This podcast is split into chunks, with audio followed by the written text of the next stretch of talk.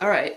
This is the podcast Best Friends for Life Time. Yes. Maybe. Ugh. We don't know. All of this is going to be cut. Anyway. Keep that in there. so, the Lifetime movie we're covering this week is Best Friends Betrayal from 2019. Wowie. You told me you've never seen a Lifetime movie before. I had never seen it. Well, okay. So my lifetime movie experience was always in passing. So like if I was a kid and I was sick at home and the TV was on, I'd be like, why are these women screaming? Right? So I think that that's that was usually my experience with Lifetime and like for some reason I can really distinctly see the the icon and the the corner of the Oh, TV but that's it. I just genuinely, generally know what they are and what they stand for. Not to be confused with Hallmark. Not to be confused with don't- Hallmark. I don't fuck with the Hallmark movie. I'm gonna I'm gonna say it right here right now. I don't fuck with the Hallmark movie. they're too wholesome. No one is dist- like if they're distressed, it's like I want to take over the family business of making muffin. It's so low stakes. No one gets murdered. Mm. No one has infidelities. I'm just I'm not here for it. Mhm. It's always Christmas. It's always Christmas. Fuck Christmas. No one's intently talking about their trauma. No, there's no plot.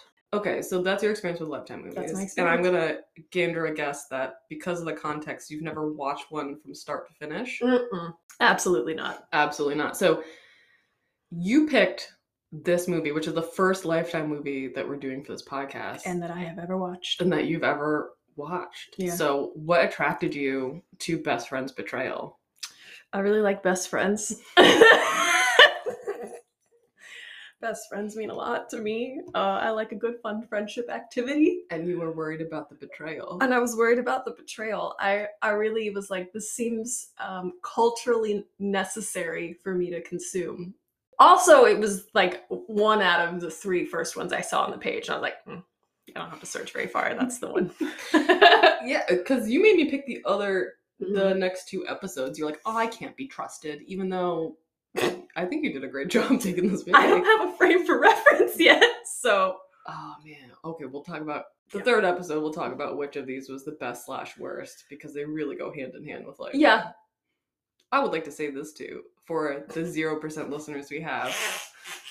I love a lifetime movie. Like I hate and like I'll hate watch, but Yeah. at the end of the day, I truly do love it because I have it stirs feelings in me. I have thoughts and opinions. hmm It's really hard to watch one of those without having an opinion. Oh, I'm fully standing up and yelling. at my TV. What are you doing? That's all I'm doing. yeah, the amount of times that food came out of my mouth while I was talking. I saw the Marco Polo. yeah, Allison uh, was Marco Poloing me her live reactions, and it took everything in my willpower to uh, not do what we're gonna do for this podcast, which is discuss it in length. I need to do I need to react to somebody in live time to lifetime because if I don't get that out of my body, I feel like I am going insane. And that's just the three movies. You're just walking down the street next the next day, just clenched, Yes. unable to do anything because you're just clenched. All right, so would you like to begin? Oh, best friend's betrayal. Our movie opens with a girl who's probably like what, like nine or ten, Oh yeah. You know, I don't know how old kids are. It's like right before your body starts growing in odd ways and you hit puberty. This is prepubescent. Oh, definitely. Okay, okay, okay, okay, okay. Yeah. Because when I hit like a 11, my neck started growing and nothing else. And it was, I was just very oddly long necked. I think until I grew into my neck at around like 15. Oh my god. It was brutal, man. Those school photos. My friend Eliza, shout out to Eliza, saw my freshman year uh, photo and she was like, because I was telling her and she did not believe me. And I was like, yo, I got a Loch Ness Monster neck. And she No. was like, what does that mean? And then she saw it and she was like, oh no. No. Anyway, Okay, so you're right. all right, so she's like nine or 10 probably, and she's in a school cafeteria and she has very unfortunate bangs. Oh, yeah. Yeah, yeah. So she sits across from these girls who are popular. We know right away that they're popular. Mm-hmm. and they're super duper rude to her. hmm She's like, I'm new here. And they're like, You have a tuna fish sandwich and you're disgusting. And then they get up and leave the table all at once. Didn't they call her tuna breath? They call, they totally called her tuna bread. Okay, so they name called and then they left. They like dropped a grenade of bad self esteem on her and then they just left. And you know she already had bad, like really terrible self esteem because of her bangs. Oh, her beings were awful. Baby. They're lopped straight across, but it was very of the time. So we'll, we'll talk about this. yeah, but yeah, yeah, yeah, yeah. So unfortunate Bangs is sitting there and she clearly feels awful. And this other girl comes over and you know they're gonna be best friends forever because she also has an unfortunate haircut. Yeah, but also one has blonde hair and one has brown hair. And that's usually how you know. That's what they do in these movies. They can't Oh. have the same hair color. Oh no, you're right. Yeah, in every single one. Well, so far, ish. No, it's true because we watch a bunch of others. Everyone has to have a different hair color. If they have the same hair color, they're they're One related. of them has to die. one of them has to die. One of them has to be sacrificed into a volcano. Uh, I don't make the rules. Lifetime does. Lifetime does. Okay, so okay, no, no, no. So the other, the, her new best friend, who's wearing a light pink denim Oh yeah. jacket. It was super like late nineties. I really the costumery on this part of the movie was excellent. Yeah, it actually made sense. It was so good. Okay. There was like a one of those plasticky chokers. Oh yeah. I think I saw a butterfly clip. Uh, Oh yeah, so the other girl, her unfortunate hairstyle is that she has braided pigtails, but they're not low on her shoulders. They're like high up yeah. on her head. Yeah. It is a travesty. Mm-hmm. but we're saying it here because it actually is important. It is a critical plot point later, and I can't believe I'm saying these words aloud. The, the high pigtails are We have crucial. we have to emphasize. Please remember. Please remember the pigtails. Unforgettable pigtails. So they're BFFs forever. We don't know Pigtail Girl's name, No. but unfortunate beings, her name is Katie. We learned that. And I actually did had no idea what this had to do with any of the movie after this. Mm-mm. But we're gonna circle back to it. Mhm. Don't you worry. I will not let you guys get lost like I did. So, cut to 21 years later.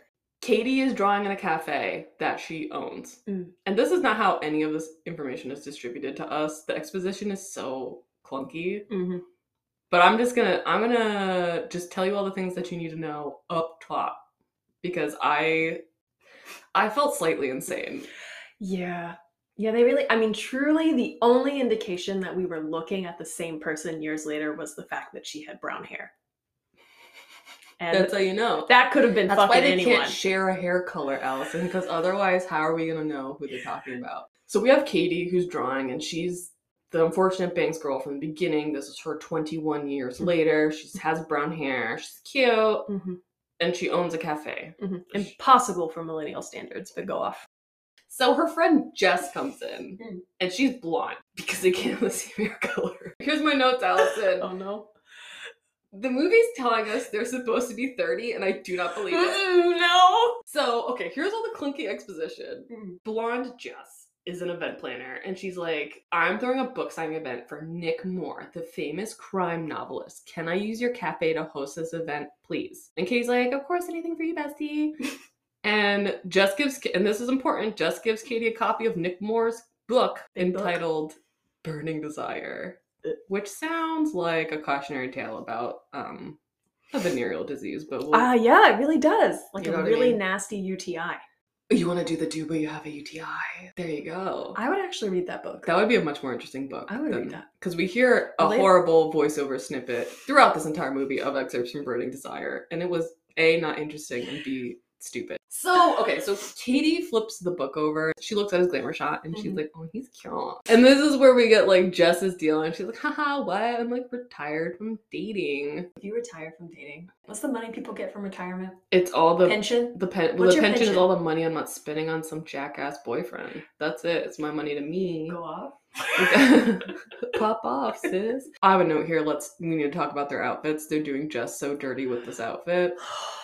were there were there like not tights but like pantyhose involved? I feel like there were pantyhose. I think I would have lost my mind if there was pantyhose. I feel like there were pantyhose. I think the wardrobe designer put both arms on either side of themselves and just sprinted through a coals. So here's the clumsy exposition we get about how Jess has an ex-husband named Marco, who's a piece of shit, Mhm. and Kate, Katie hates him. I mean, like I would Mm-hmm. hate him. too, you but- should hate anyone's ex-husband. But if your friend was married to a cis man and you do not fucking hate him after they're divorced, you are not best friends. Katie, like a true best friend, hates him. I'm on her side. Yeah. I'm on her side. Mhm. Okay, so so Katie's like, yeah, that guy fucking sucks. I actually, okay, as much as I'm ragging on this movie, I think it did a good job of letting the viewer know pretty immediately that Jess is a very like vulnerable drip.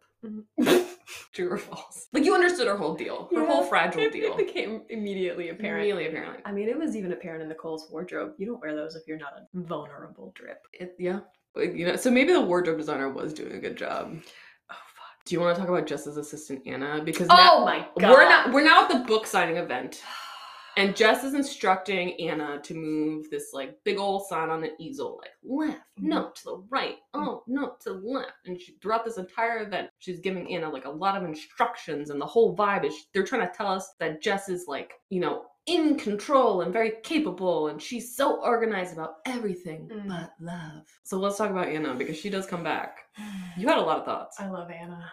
Anna's the only good character in this movie, and she's the only one who is age appropriate. She looked like she was in her mid to late 20s, and she was indeed in her mid to late 20s, I think. No, they say she's twenty one. Liars. I take all that back. I was wrong. Anyway, like her outfits didn't look totally inappropriate. She did look like an early 2000s, like hippie, and she annoyingly, but I guess endearingly, Yeah. only called her boss in social situations while working. I bet if she ran into her on the street, she'd call her boss. when Nick Moore rocks up and is like, okay, boss, just like spins around and Nick is there and he's like, you make her call you boss. And that's the meet cute. Okay, so let's talk about the actor who plays Nick.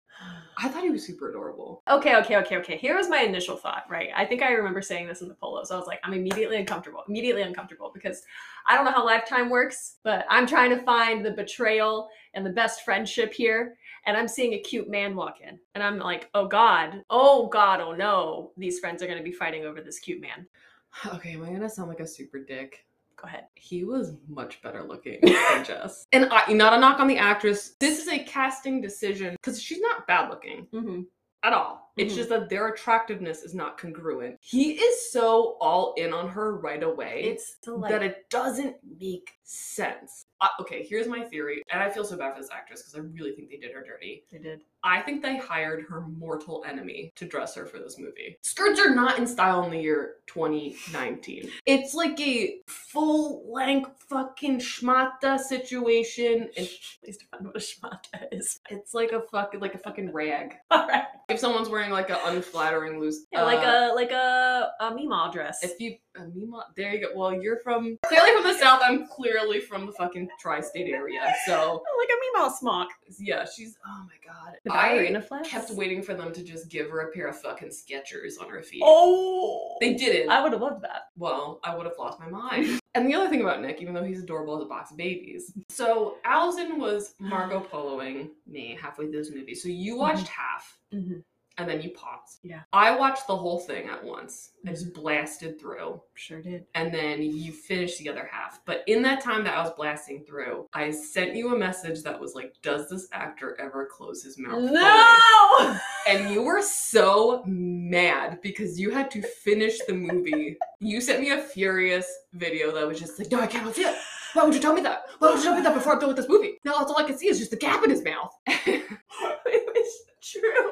Nick was after that moment. Nick was just a series of open mouth breathing scenes. I didn't hear a word out of his mouth anymore. I still clearly can remember what the bottom row of his teeth looked like. Not the teeth. What it is is that predominantly when he's talking to Jess, he'll say his line in a moat, and then his face kind of drops, and his mouth is left slightly ajar. Like he's, it, I think what they were going for, what they directed this actor to do, because I'm not blaming that man, is that it's like you must look so enamored with her. It does sort of look like he's like, my mouth is open and ready for it. Like I want to open mouth kiss now. Mm. Mm-hmm. You put your mouth on my mouth. I am a CPR dummy waiting for you to practice upon me. Wow, that's yeah, that's an excellent example. I don't think I can elaborate more on that. He couldn't breathe through his nose anymore. It's all mouth. When I look at you, I'm congested. you clogged my sinuses. You girl, you're so attractive with your three quarter length sleeve khaki tops. I am left breathless. Hey, girl, you got any Allegra? Because I can't fucking breathe around you. cut that. No, I'm kidding. I'm in love with this. So uh Jess and Nick have like I put banter in quotes in my notes yeah. because it isn't banter. Mm-mm. It's just two people saying stuff back and forth and pretending to laugh as if it makes any sense at all. it's like it's like watching the equivalent of stale bread. Oh my yeah, and- oh my god. So Open Mouth Nick is talking about his second book, and apparently his second book didn't get well reviewed, and Jess is like, Well, I mean, if I may be so bold, No. your first book felt so much more personal. My critiques are so insightful. Oh. And his mouth is even more ajar during all this, which is how you know he's falling for her already. Yeah. Yo, the faces you're making right now, painful to watch. It was painful to watch that scene. Oh, he acts like she's a genius. He acted the way you did earlier today when I gave a fake name when I ordered my coffee. That did change my life. No, you were like, what? I didn't know you could lie to baristas. I thought I thought they were impervious to lies. You got like a, I like, they're like, um, what's the name for the order? And I said, Monica. And then I turned to Allison, who had the, you looked like you had a million mile stare. I went somewhere else. okay. You made me question reality. I was like, holy fuck, has her name always been Monica? Why the fuck did she tell them Monica? Which is when I was like, oh, you're a liar. Monica. oh, you're a liar. Oh, you're lying for fun. He acts like this was just like a moment for him, and he's just like, oh my god. Mhm. So the book signing's underway, and Nick is over at the table signing books and talking to people, and Jess is looking across the room at him longingly, like, wow, he's from here and he cares. Katie stops by and gives Jess like a okay. And this is so insignificant. I love it. But okay, we are to remind you, we are in the cafe that Katie owns Yeah. for the book signing event. She stops by and gives Jess a cup of coffee to go. Mm-hmm. They're in the middle of a cafe that she owns. Mm-hmm. Why is she giving her coffee to go? Uh, 'cause she wants them to get out. Wants them to get the fuck out of her cafe. Get the fuck out of my Get out of here. It seems like she brought the drinks off premises in there. Like, why else would they be in a to go cup? I don't. I I don't know. I was even had like the lid on it and everything. Maybe she needed the lid to protect her precious Cole's outfit. what? Why are you defending? I don't know. Why are you defending her? I just, I really care about baristas. Okay, well, you know what? Then you're not on my side about this. I thought it was an odd choice. I was very upset. No, it's an important I was detail. I was infuriated by it. Is it barista or barista? I've always said barista, but we are from different regions of the country. I think I just don't know. I'm gonna defer to you on this. I think I just don't know what the fuck I'm talking about. And Jess's idea of really letting loose is she says, after a day like today, I need a margarita with one of those umbrellas in it. Shake my damn head. the way they laugh about it is as if she had said like they, she suggested that they like get naked and like dance on top of the, the coffee bar. I could really use some heroin right now. I've had a long day. let's let loose and blow coke like but this is who jess is this Yeah. really demonstrates who jess is so prop moment Mm-hmm. the sheet cake that has happy book signing No. nick moore written on it No. they close they zoom in on that No.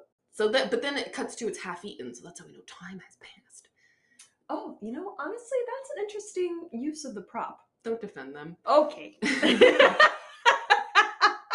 So, you know, Jess picks up the half eaten cake and she hands it to Anna and, like, tells her to go do something with it because, again, she is so capable and in control, and that's what we're supposed to love about her. Do something, Anna. Do something, Anna. She says, okay, boss, again. And then Jess turns to Nick Moore, who's just standing there being desirable. And she's like, oh my goo, I did not tell her to call me boss. And they have more banter about this, apparently. He's like, oh, I could have never made it through this without you. Like, he hasn't been to a million book signings. They're hammering home that he's like famous. And Mm-hmm. he's like, I never could have done this without you, Jess. And she- Bitch, you just met her. it's a book signing event. It's a book signing event. yeah, well, how She didn't make your career, bro. how privileged has his life been where he's like, that's the biggest obstacle he's ever faced? a book signing event in a cafe no one's heard of in his hometown. Well, anyway, so she's letting herself be gassed up. I mean, she's also enamored. They're both equally enamored with each other. She needs it. She's recently divorced. You know, there's no no one more damaged in a lifetime movie than a recently divorced woman. Yeah, they really shit on them. oh my god. He's like, Do you wanna go get pizza? And she pretends like she's not going to, but we Mm-hmm. Mhm. like know she's gonna say yes. Mhm. Like we all know, but she's pretending, and she's like, eh, "I can't. I'm meeting a friend for like a margarita with an umbrella." And, I'm like- and Nick is like, I mean, this is a move right here. He's like, "Bring her, Call her. bring her, bring, Bring her your- along."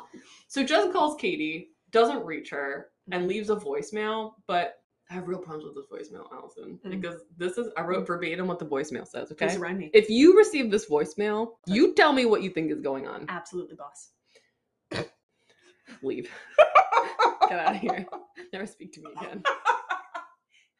so this is the voicemail that she leaves.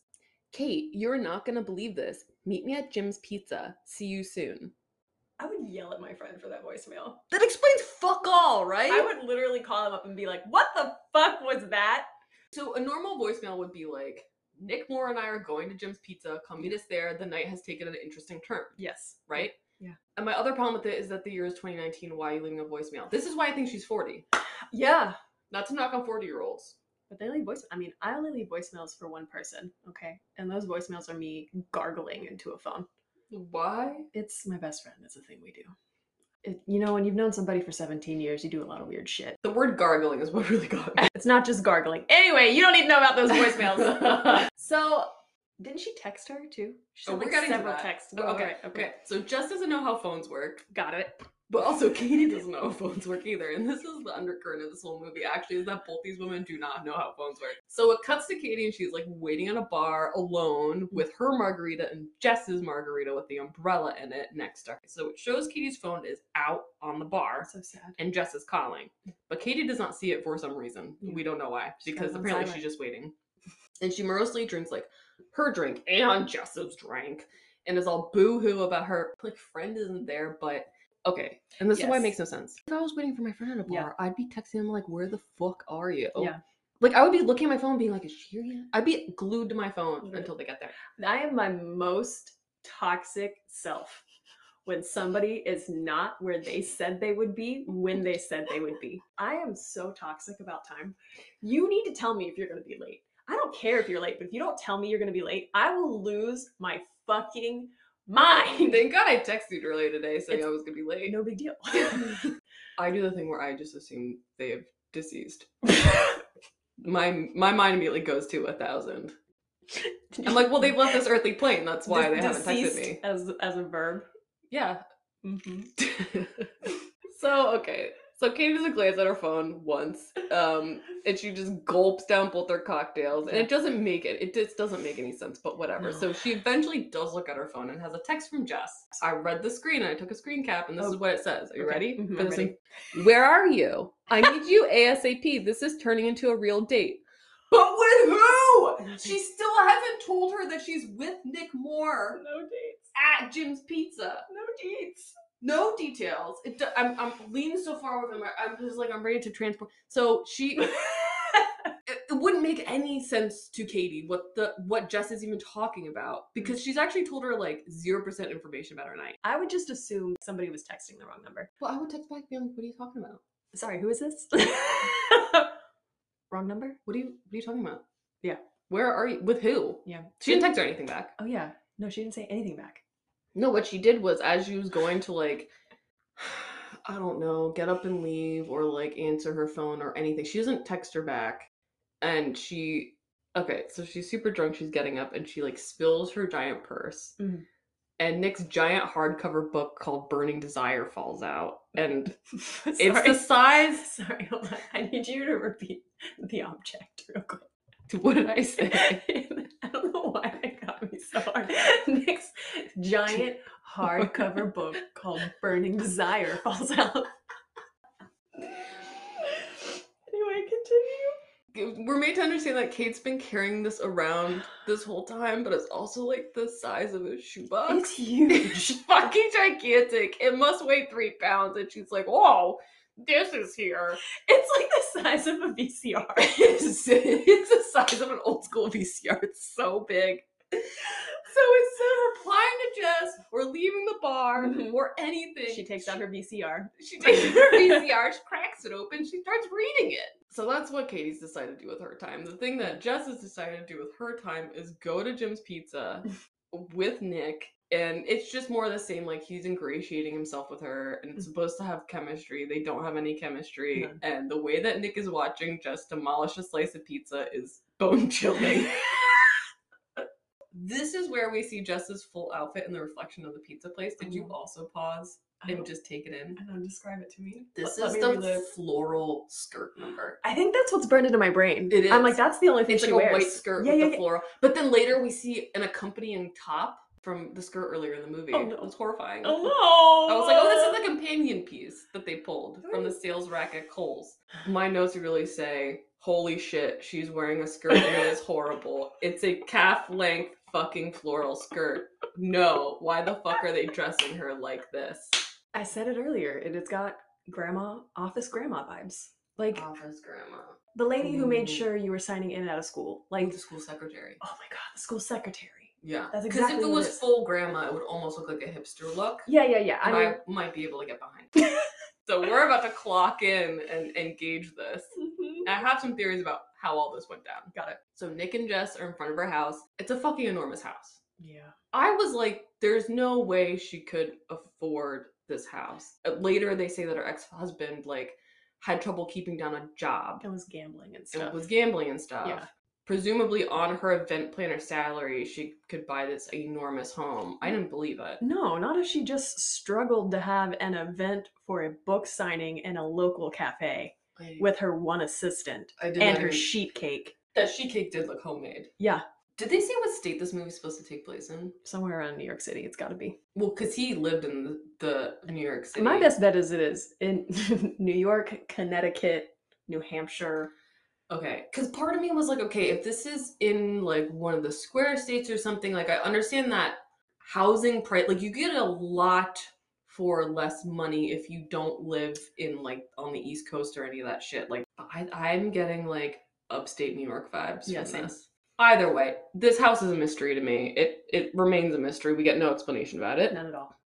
So Nick is talking about his life in New York, and he's like, "Mm, "Yeah, being an author is glamorous in New York, and it's pretty great, but I don't meet a lot of." Oh my god, he calls her a interesting, smart, beautiful woman. I hate this man. He's like, "I don't meet a lot of quote interesting, smart, beautiful people." and then he didn't close his mouth. He didn't close his mouth, and he looks at her, and she's like, "Who, "Me."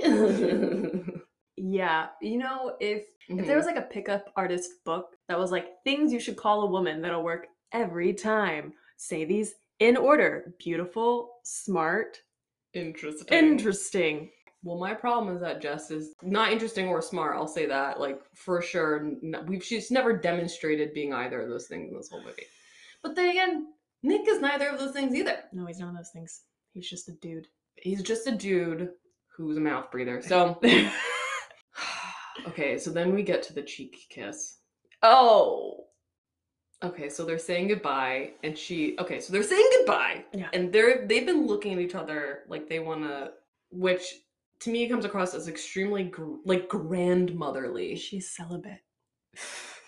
Well, it, I- Divorced means celibate. okay, but yeah, in Lifetime's world, yes, divorce does mean celibate. Oh, shit. But a cheek, like it's Oh. like she was like, okay, thank you so much for helping me stamp all those cards at the bingo hall tonight. My arthritis was acting up. Oh, Like, I mean, with her out, like the whole, it's so chaste, it's so odd.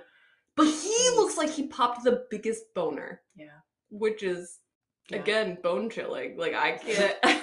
Bone chilling. It's horrifying. I mean, he's acting the fuck out of this role. I'll give that to the actor. Yeah, I mean, truly, he, he really does appear fully enamored with this person that there is no chemistry with whatsoever. The script does not support the chemistry. So she kisses she gives him a dry ass kiss on the cheek Mm-hmm. and he's like, Can I see you again? Can me and my boner see you again? And she's all and, and this is what drives me crazy. is She gives mixed signals. She's like, No, you can't see me again. You're like this amazingly famous New York author. You have heartbreaker written all over you, and I am so wise. Oh. E- except she also kissed him on the cheek for some reason. Like if I truly wanted nothing to do with somebody, you might get a hug if I'm feeling generous, but otherwise, like Uh-huh. I'm not putting my mouth on your face. I would Oh, never. Like, no. But So- she did text her friend to say that it was a date. So she's confused. She's confused and he's all devastated. And he says what I think is a very realistic line for a man to say, which Mm-hmm. is, Whoever hurt you wasn't me. Oh my god. I think I did pause the movie when I heard that. I think I did. I think okay, so here's what I've learned about me in lifetime movies. They are a shock to my system. I have to pause them as much as possible just to digest what is being presented to me. And when that was said, I had to pause it and I just kind of like head and hand rubbed my brow like is this a good idea? Have I have I made a good decision? Am I going to be able to continue to watch these movies? And then I immediately hit play again. I was like, okay. Yeah, Yeah, I- realistic line. I got so upset by it. But that, yeah, because men are always trying to convince you they're not like other men when they most I'm not certainly like are. other men. Why is it? Why isn't that the thing? They should just say that. they should just say that, and they'll be like, "You're a, you're a liar." Um, but then she responds to it, and she's like, "Well, you know where I live," which is not clear signaling. So she's telling him she's not interested. yeah. She kisses him on the cheek, hmm and then she's like, "I'm extra not interested." But also, you know where I live. Come see me sometime. It's like, what are you talking about? Also, what a weird thing to say to somebody who you've really just met. I don't want anybody to know where the fuck I live. It's a weird invite by to the your way. house. Like, "Mm, you know where I live, just stop by. I get mad that my neighbors know where I live. Don't you live in a complex? I sure do. Oh, God. I'm like, I want to see my. I live in garden apartments, and so I have like three. I'm on the end, and I have like three other neighbors. I don't want any of you to know a goddamn thing about me. So she walks into her house and Mhm. apparently does not lock her door because she opens it up and just waltzes right in. It is not the 1940s. She doesn't unlock jack shit. It's just her She- house just sits unlocked. Uh, uh, to me, that's psychotic.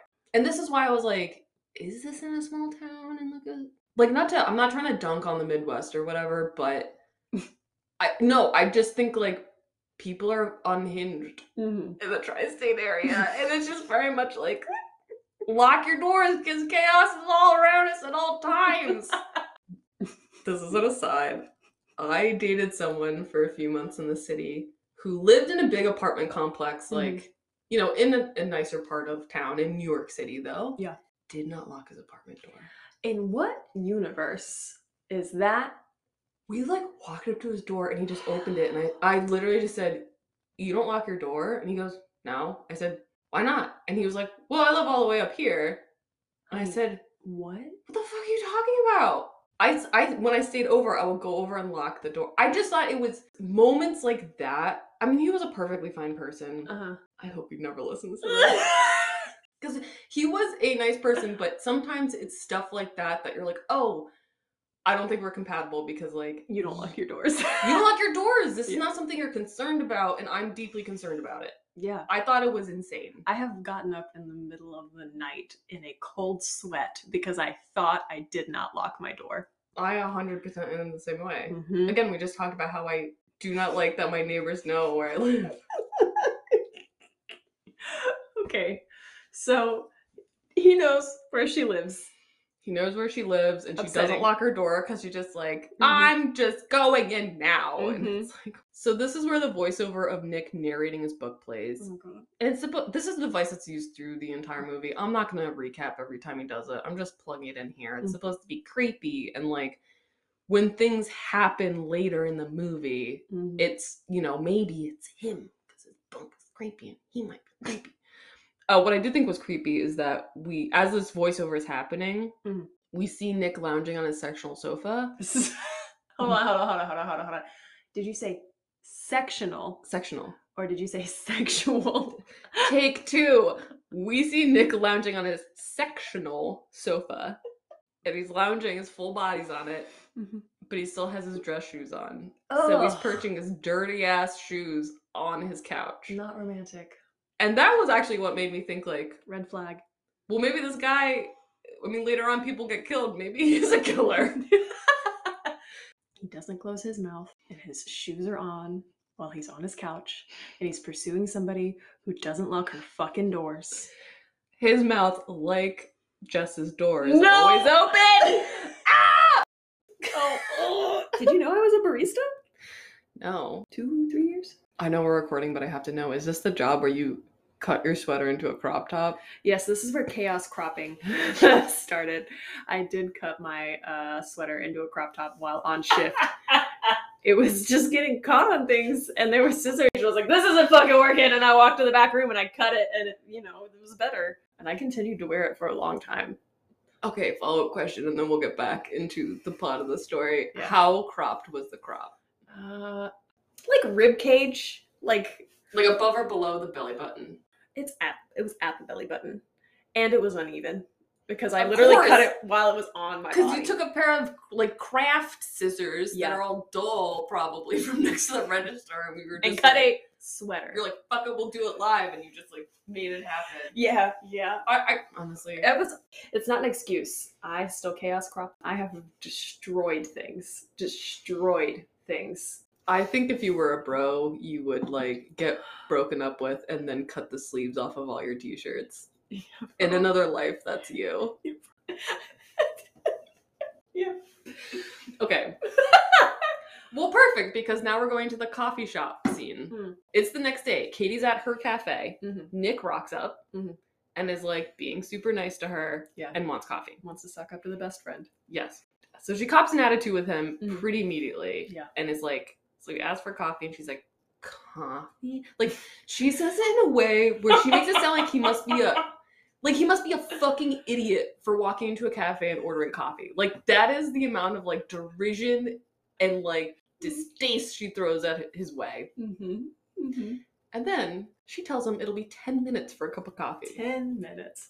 This is why me being a barista is why I had such strong feelings about this scene because she goes, "You want coffee? Ten minutes. That was a punishment." Okay, I was wondering about that. that's a punishment. That's why I was like, "What do you mean ten minutes?" Do you think she was just hoping he would leave? Yeah. yeah, maybe. Or it's a Oh. prod, like to see if he would react poorly. Because it's so absurd to say that it's going to take 10 minutes for a cup of coffee that you absolutely have brewed currently. I mean, like a latte and you have a line, 10 minutes. He was the only person in there. I was the only person in line. There were, only like, two person and in a the half- Shop. Yes, two and a half people. yeah, there were two and a half other people in there. Yeah, 10 minutes. Well, so I was wondering, I thought it was kind of a bonus lifetime mystery. Mm. Is this written into her character where like she doesn't like him and so Mhm. she's like, it'll be ten minutes and it's a punishment. You Yeah. seem to think so. I, I was also like, maybe the writer doesn't know how long it takes for a cup of coffee. like I didn't that's possible because we're fresh off of the whole dry ass kiss on the cheek scene that was all over the place. So I was like, they hired three nuns to write this. But like Nick is unfazed by the ten minute thing. He's Yeah. just like, golly, I'll go wait at a table. Like he is Doesn't make sense. unflappable. doesn't make sense for somebody who's lived in New York City. Unflappable. If you told somebody who has lived in New York City that it's going to be 10 minutes for a cup of coffee, they would just walk out of your store. Oh yeah, they would do that thing where this is what I loved about living in New York is people weaponize the term "have a good day." Yeah, if someone says like "have a nice day" at you, like in a in a even like in a slightly annoyed voice, like "have a nice day," mm-hmm. it's the New Yorker way of saying "fuck Fuck you." Mm-hmm. you. hmm I heard someone scream it on a subway once to some lady who was whining about like. It was incredible. At seven thirty in the morning, Oh, God. just two women yelling at each other, and one of them was just like, "Have a nice day," and I was like, "I love you." I loved it. But But yeah, no, it's not congruent at all. Like I know he's from this town. none of it makes sense. So the next scene, Katie joins Jess for yoga. Mm. And Jess comes in late and she says to Katie, like, where were you last night? I needed you. Which still explains nothing. Mm-mm. Uh, The nuns writing this could have done better. Yeah, they don't understand friendship, I guess. No, the line should have been, what the hell? Why didn't you text me back? Like Mhm. shit was going down, Mhm. you know? Mhm. I That's mean, what- or if you're passive aggressive like me, which is, is your phone broken? Mm. My blood just ran cold. I just got you scared me. I hope you never say that to me. so they talk a little bit about like the definitely not date Mhm. And Jess is under the impression that Nick already left for New York. Mhm. Katie's like, nah, I'm just saw him at the cafe. I just made that. He's bitch still waiting 10 for minutes. He's still waiting for his coffee. I never made it for him. He's sitting there like a goddamn idiot. Okay, so Jess comes out of yoga Mm. and fucking Nick is waiting for her on a bench. Yeah, no, no, How did he okay, that's a no-no.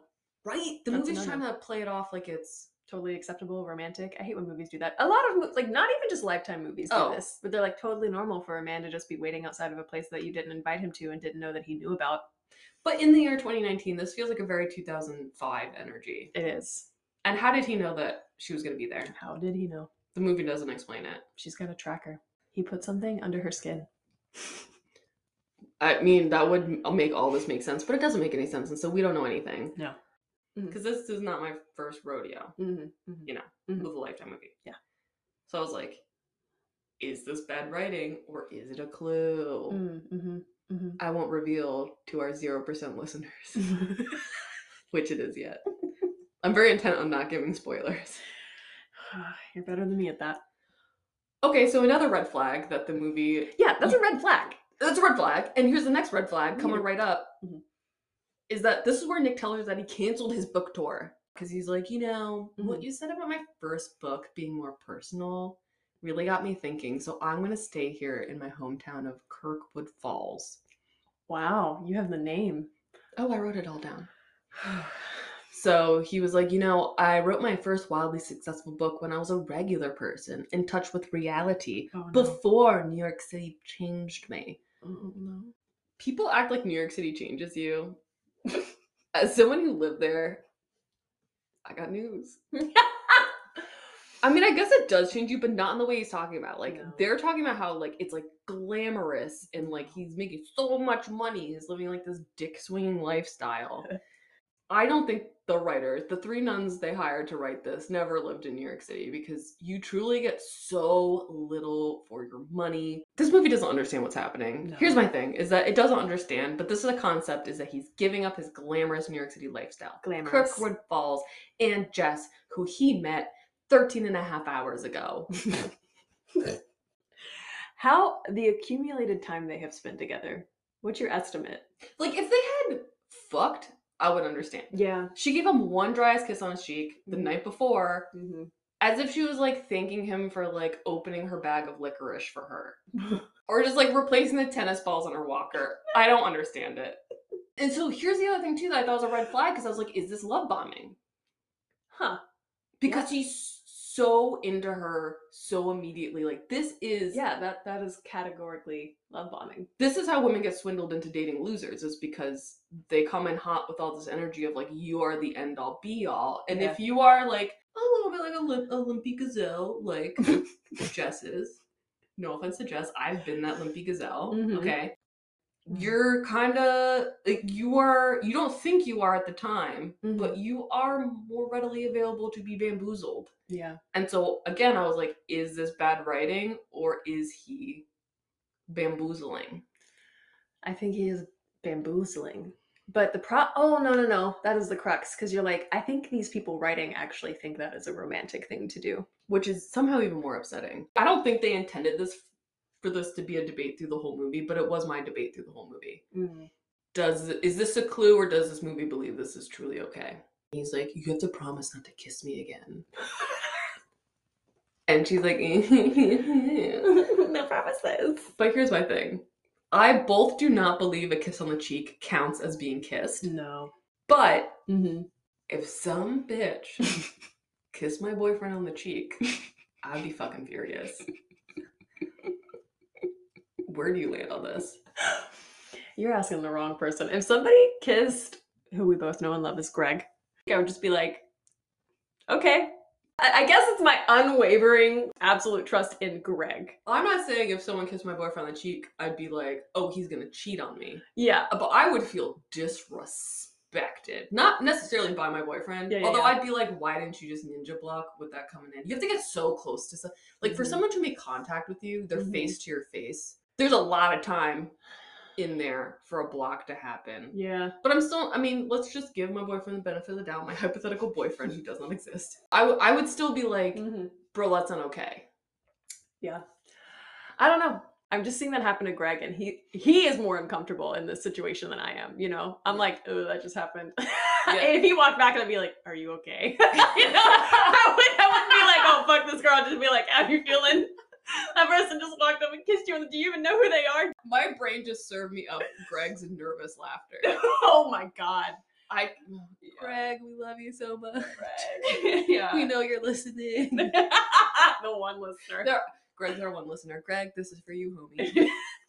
okay, so that wa- that was the real tug of war I had morally with myself, of being like, I think this is ridiculous, but also I would be furious. Where do I land on this? Uh, so Jess and Nick come into the cafe the next day where Katie's working, and they are totally acting like a couple already. Yeah. It's super gross. Ugh. She makes such a show at the beginning of the movie to be like, "I'm not dating. I have my guard up." No, she Mhm. doesn't. She doesn't at all. That girl's She's never seen a boundary in her life. no, she immediately dives headfirst into this. Yeah. They're like two sixth graders talking to each other, They're, like holding hands. But they've had no true sensual moment, so I'm very confused. Yeah. They're that annoying couple already, and I think at this point, maybe 37 hours have passed. Mhm. And Katie kind of clocks their entire like middle school vibe and is like, Mhm. cool, cool, cool, cool, cool.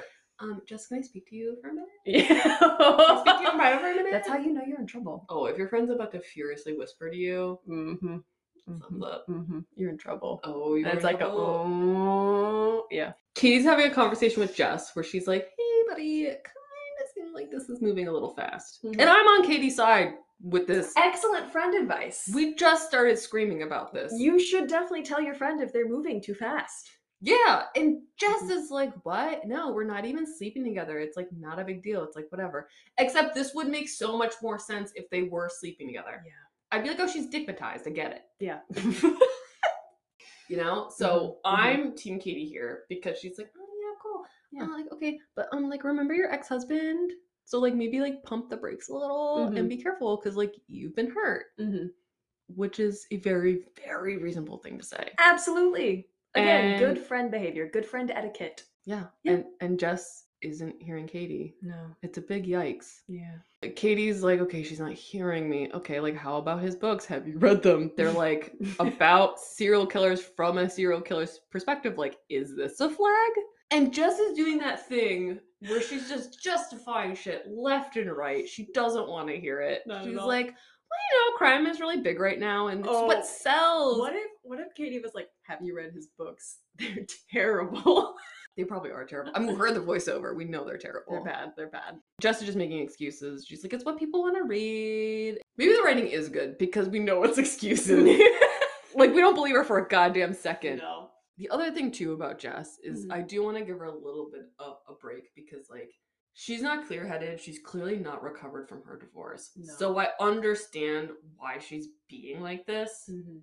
We've all had friends who jumped into something with a big clown, and there's just nothing you can do to save them. No, I was that person. you really just have to watch that happen until it isn't happening anymore sometimes. People were like, "Hey, buddy," and I was just like, "No, no." Everything's great. I just need to fix him, and that's a normal thing, and it's fine. It's fine that he lost his license from a DUI like three months into us dating. Everything's cool. It was so bad. Having a Virgo Venus must be really difficult. Oh, it's horrible. Here's for Greg. This is for you. Even though you already know this because you were there, Allison read both me and my ex boyfriend's astrology charts. And he told me afterwards, you were like, oof. You're I was. like, I don't think they're going to make it. Um, and you were right. Sometimes you just don't say that. you can't, I mean, you can. There was nothing to say. No, and people tried saying it to me, and I just, I didn't want to hear it. So here's my problem is that I'm like, oh, fuck you, Jess, but also fuck me, I was Jess. Empathize. oh yeah. Oh boy. But here's the thing. Mm. They're positing Justice 30 and acting like this. I Mm-mm. was acting that way at like 24, 25. It just sometimes it does take people a while. But Sometimes it she's does. already divorced. Like, I know, you know that I'm serious. I people my parents' age be acting like this. remember that couple in Asbury Park? The neck napkin. Old neck napkin himself. so me, Allison, and Greg uh, went to Asbury Park, and after we were done at the beach, we like went to a bar It was very hot out. We got cold drinks. Greg wanted a beer. We were like, anything for you, homie. so we sat at the short end of a bar, and at the other end of the bar, like perpendicular to us, was a middle aged couple on a date. Yeah. It must have been first or second date. Had to have been early. She had clearly had work done. Yeah. She was wearing a roller skating helmet. I'm not sure why she never took it off during the Not- course of the entire date. Not at all, but not a, like not even clear if she had roller skates on. I forgot to look when we left. I was Yeah. furious with myself. she had, I think she had some sort of European accent or something. yeah. And the man she was talking to was another middle aged person, Mm, Middle aged is a stretch. That man was pushing sixty. but still middle aged. I'm thinking middle aged is like now or thirty. I think that's what middle aged is. What the fuck is wrong with you? I think that's what it is. now. Don't speak to me. I think middle age happens at 45. Okay. Yeah, you keep that. You bottle, bottle that noise up, Allison. Keep that to yourself. Keep that to yourself. All right. Well, this man was older. He was older. He was really tan, like leather tan. Also, the, the girl had like 2000s jewelry on, like the chunky plastic beads. I mean, doesn't even know she's middle aged. The last time she was young was the early 2000s. Mm. Uh, so he's shirtless, by the way, which is horrifying. Yeah. You know, co- cover those dirty pillows up, sir. so as we're watching this disaster date just unfold, because she's so in it, she her mouth was ajar. They were she Her hanging mouth on- was open the whole time. Yep, hanging on his every word for God knows what Mm. reason. This is why I was disappointed in her. Uh huh. I'm looking at this man's neck. I'm like, there's something white on his neck. What is that? Is that sunscreen? No, it's not. Is that a giant skin flake? No, it's not. It really did look like that. Well, I didn't. We did not know what it was until I saw him. This man is in the middle of a date. Reach over, take a bunch of bar napkins, and like wipe the sweat off from under his arms in public, in full view of his date. And I was like, oh fuck, that's what's on his neck. Napkin. Bunch of like a flaked off bar napkin on his fucking neck. He never noticed. Flapping in the wind. She definitely saw it, and she was still DTF with this man She didn't even try to take it off. which is why I'm disappointed in her. They actually, with their mouths full of food, maybe not. I felt like they both took a bite of food It's and okay. then open mouth kissed each other. The three of us were staring and pretending not to stare at the other. it was absolutely fascinating. So Jess has the energy of that woman with the mystery helmet, just being like, he has a bar napkin on his neck and he's wiped sweat from his body in front of me. I'm still gonna fuck him. Yeah, it does feel. Except not because Jess doesn't. I mean, they still haven't kissed. Jess says to Katie, like, she's gonna take it slow. She's learned from her mistakes, but she's a fucking liar. Yeah. So, and the way that they interact with each other, Jess and Katie, like, they don't know how to write friendships or direct friendships because they're always standing too close to each other. yeah. What full grown adult playfully pokes another? The answer is they don't.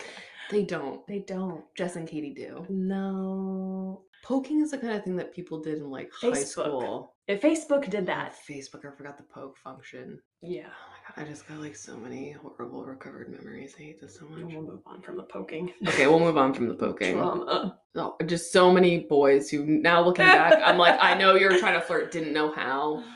Do you remember that thing? Sorry, we're on the biggest digression ever. Go on. I don't know if this was a tri-state area thing, but they boys would come up behind you and try to pinch Yeah. the area right for the listeners who don't know, right above your kind of like your waist. Right above, And your, just right do above it. your hips, really. Right above your hips. It was just an excuse to To try to touch you. touch you. And they Peop- would like squeeze you and try to tickle you, and that was supposed to be ticklish. And a bunch of women would just scream and giggle and sorry, girls. This was not a woman thing. but girls. girl. Like we were all girls. And they would act like that tickled, but really it was like, please stop touching me. it was a thing that happened to me. I now because I haven't thought about that in so long. Yeah.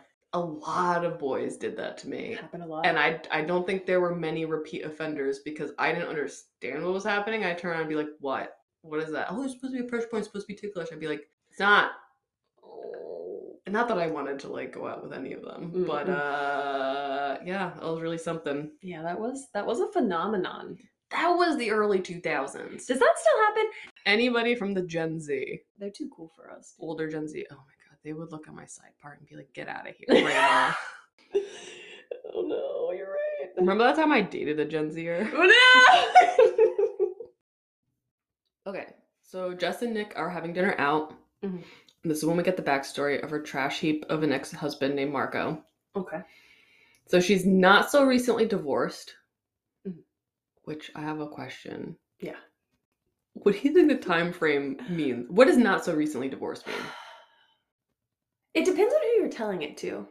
Okay, you're telling it to someone who's gassing you up and you want to kiss on his other cheek. I would say six months. Recently divorced would be like, "Mm, we signed the papers like three weeks ago. I would even say like three. I think six months is so recently I divorced. guess I just don't know enough about being recently divorced. Divorced listeners, write in. we need your input. We will come upon more divorcees in this journey. Bold of you to think anybody but ourselves and Greg will listen to no, this. I mean in lifetime. Wow. Movies. Okay, so Jess and Marco were high school sweethearts, which the second I heard that, I was like, Mm-hmm. this makes sense why she's being such a fucking idiot with Nick. Mhm. She's only ever had one dick in her life. Yeah, I have strong feelings about this. I think that we should talk about this in health class. What part of it? If you have only fucked one person in your entire life and you are finding yourself married to them, Hmm. question your choices. okay? You should question your choices. Our imaginary listeners are offended. Listen. I okay, here's what I think. The if I met my high school self, I don't know if I would like myself. Yeah. To think that you are going to grow and change in the exact same compatible way with somebody Mm. from high school, Mhm.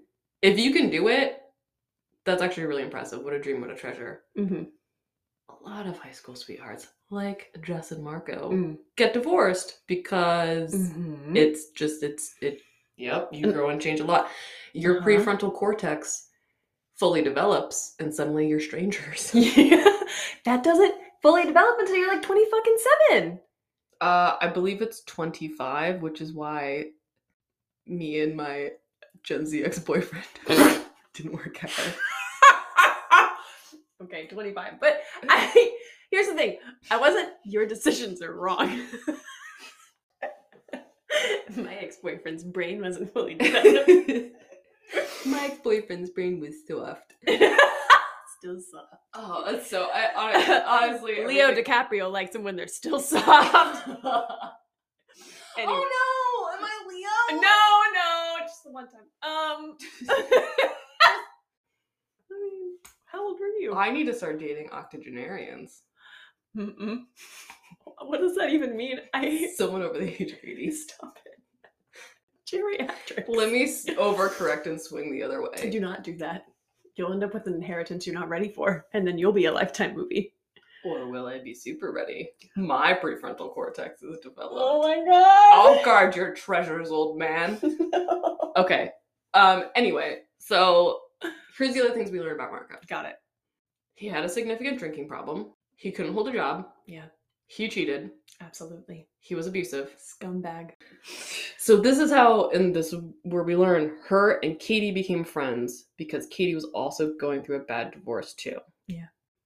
I thought Jess and Katie were both the girls from the opening scene, Mm-hmm. and then this was like, no, that was some other girl, and I was like, so that wasn't Jess. Mm-hmm. What is I- happening? I didn't get that until much farther in the movie.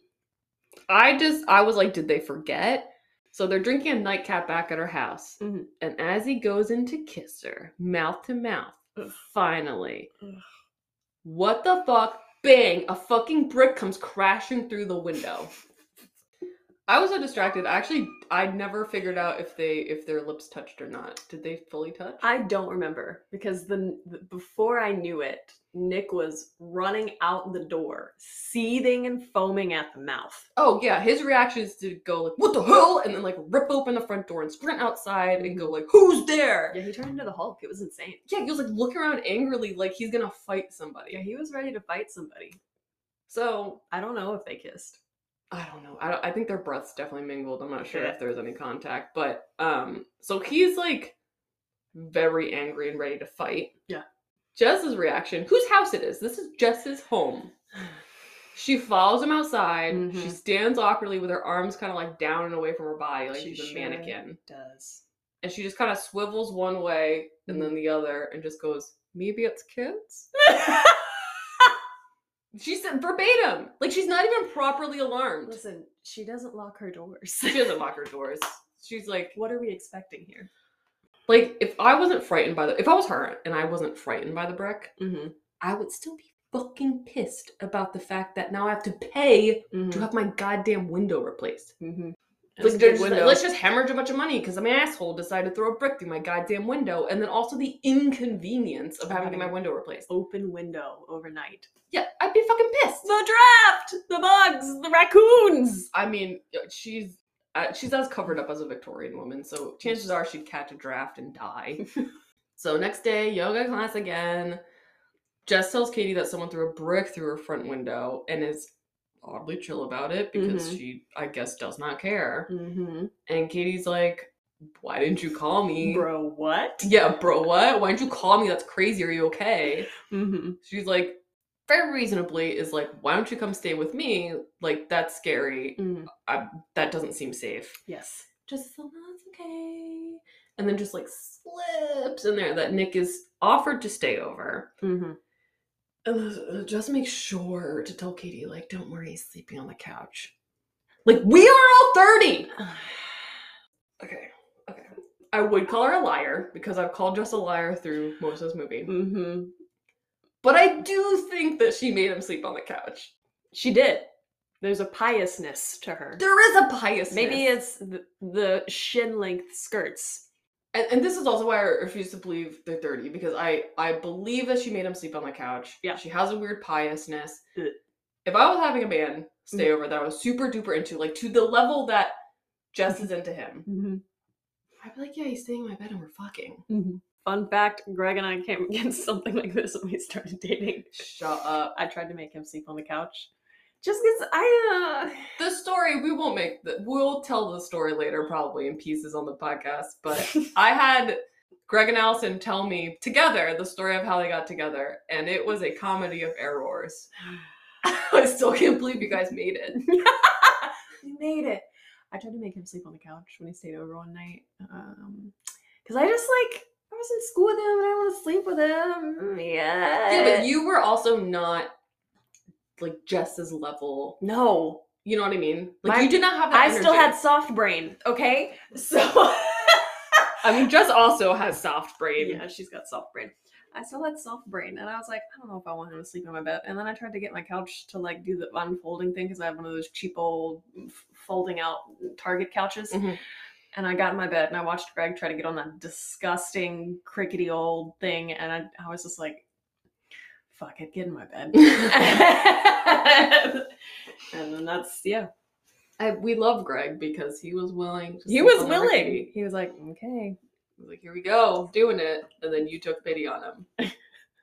Also, other context here is why is Kate so worried about Jess's sex life? I don't think Kate is. Jess is the one who's like, don't worry, we're not sleeping together. And Kate's like, I didn't ask.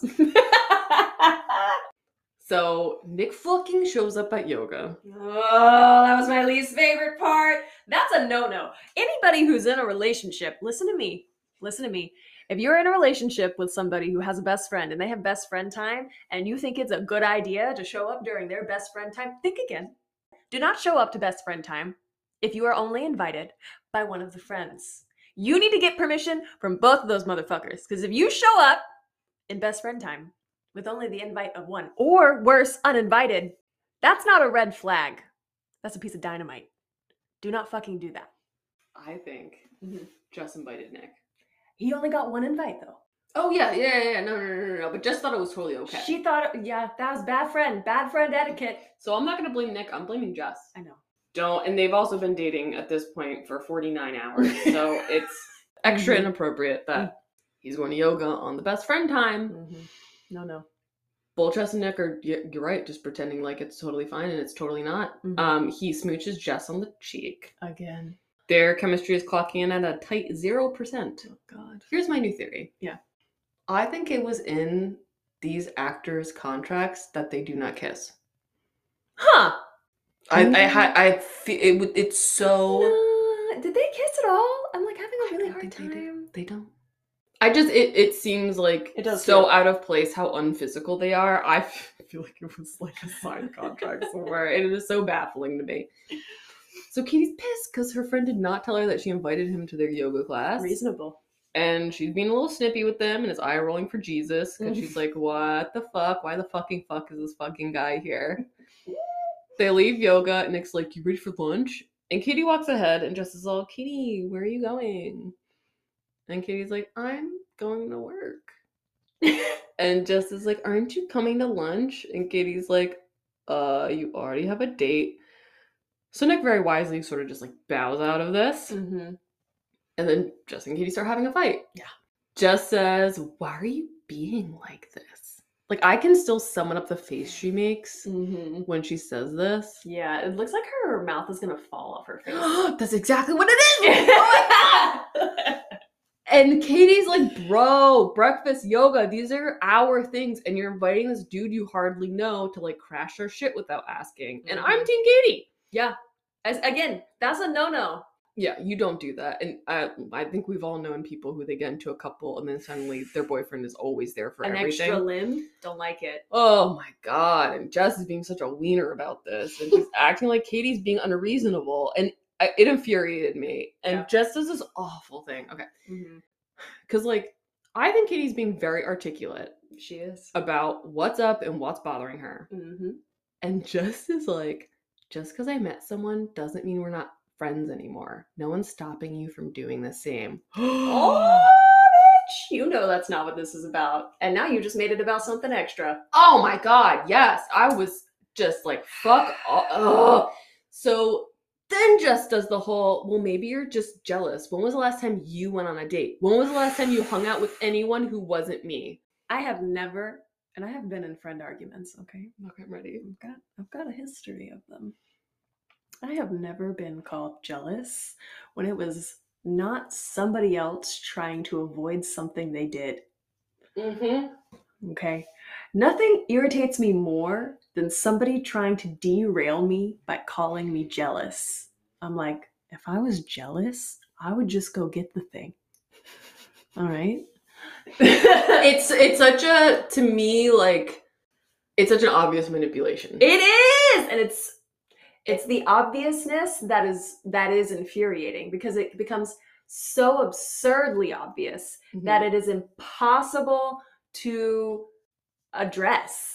yeah, I'm. It's you You feel like you go into a different reality for a second. well, in order to like call them out on it, then I mean they've succeeded by turning the argument into a derailment. something. I mean, they totally. It's a bullshit deflection, Mhm. and I think it's a fucked up thing to say. What she says to Katie is super fucked up. Yeah, bad friend move. A bad friend, just as being a terrible friend. yeah, something no. Katie responds by saying, "I can't believe you," and I can't believe that that's how Katie reacted because I would have been like, "Jess, how about you fuck all the way off?" Mm-hmm. So so she storms off. Yeah. And just takes absolutely no ownership over this. She still has like a like a fly catching gape about her. She's like, I can't believe what's she so mad about? mouth open. Mouth open. I don't think it's actually open, but metaphorically it feels open. I think her and Nick are becoming the mouth open couple. Cut to the cafe. Mm. Katie's real mad at the coffee machine. And Jess is an Anna rocks up with her red glasses and red lipstick and nose ring, and we love her. And she's like, "Oh, hello." and Katie asks Anna what she thinks about Jess's new boyfriend. Like, what do you think about Nick? Don't you think it's all moving real fast? His crime, crime novels, his crime novels are freaky. But Anna totally, and this is where I'm like, Anna, no, because she co-signs him. she does. She's like, he's fucking hot, so let's ignore all the red flags. yeah. And we've all got skeletons in our closet. I once donked my econ TA, and I regret it. But it be like that sometimes.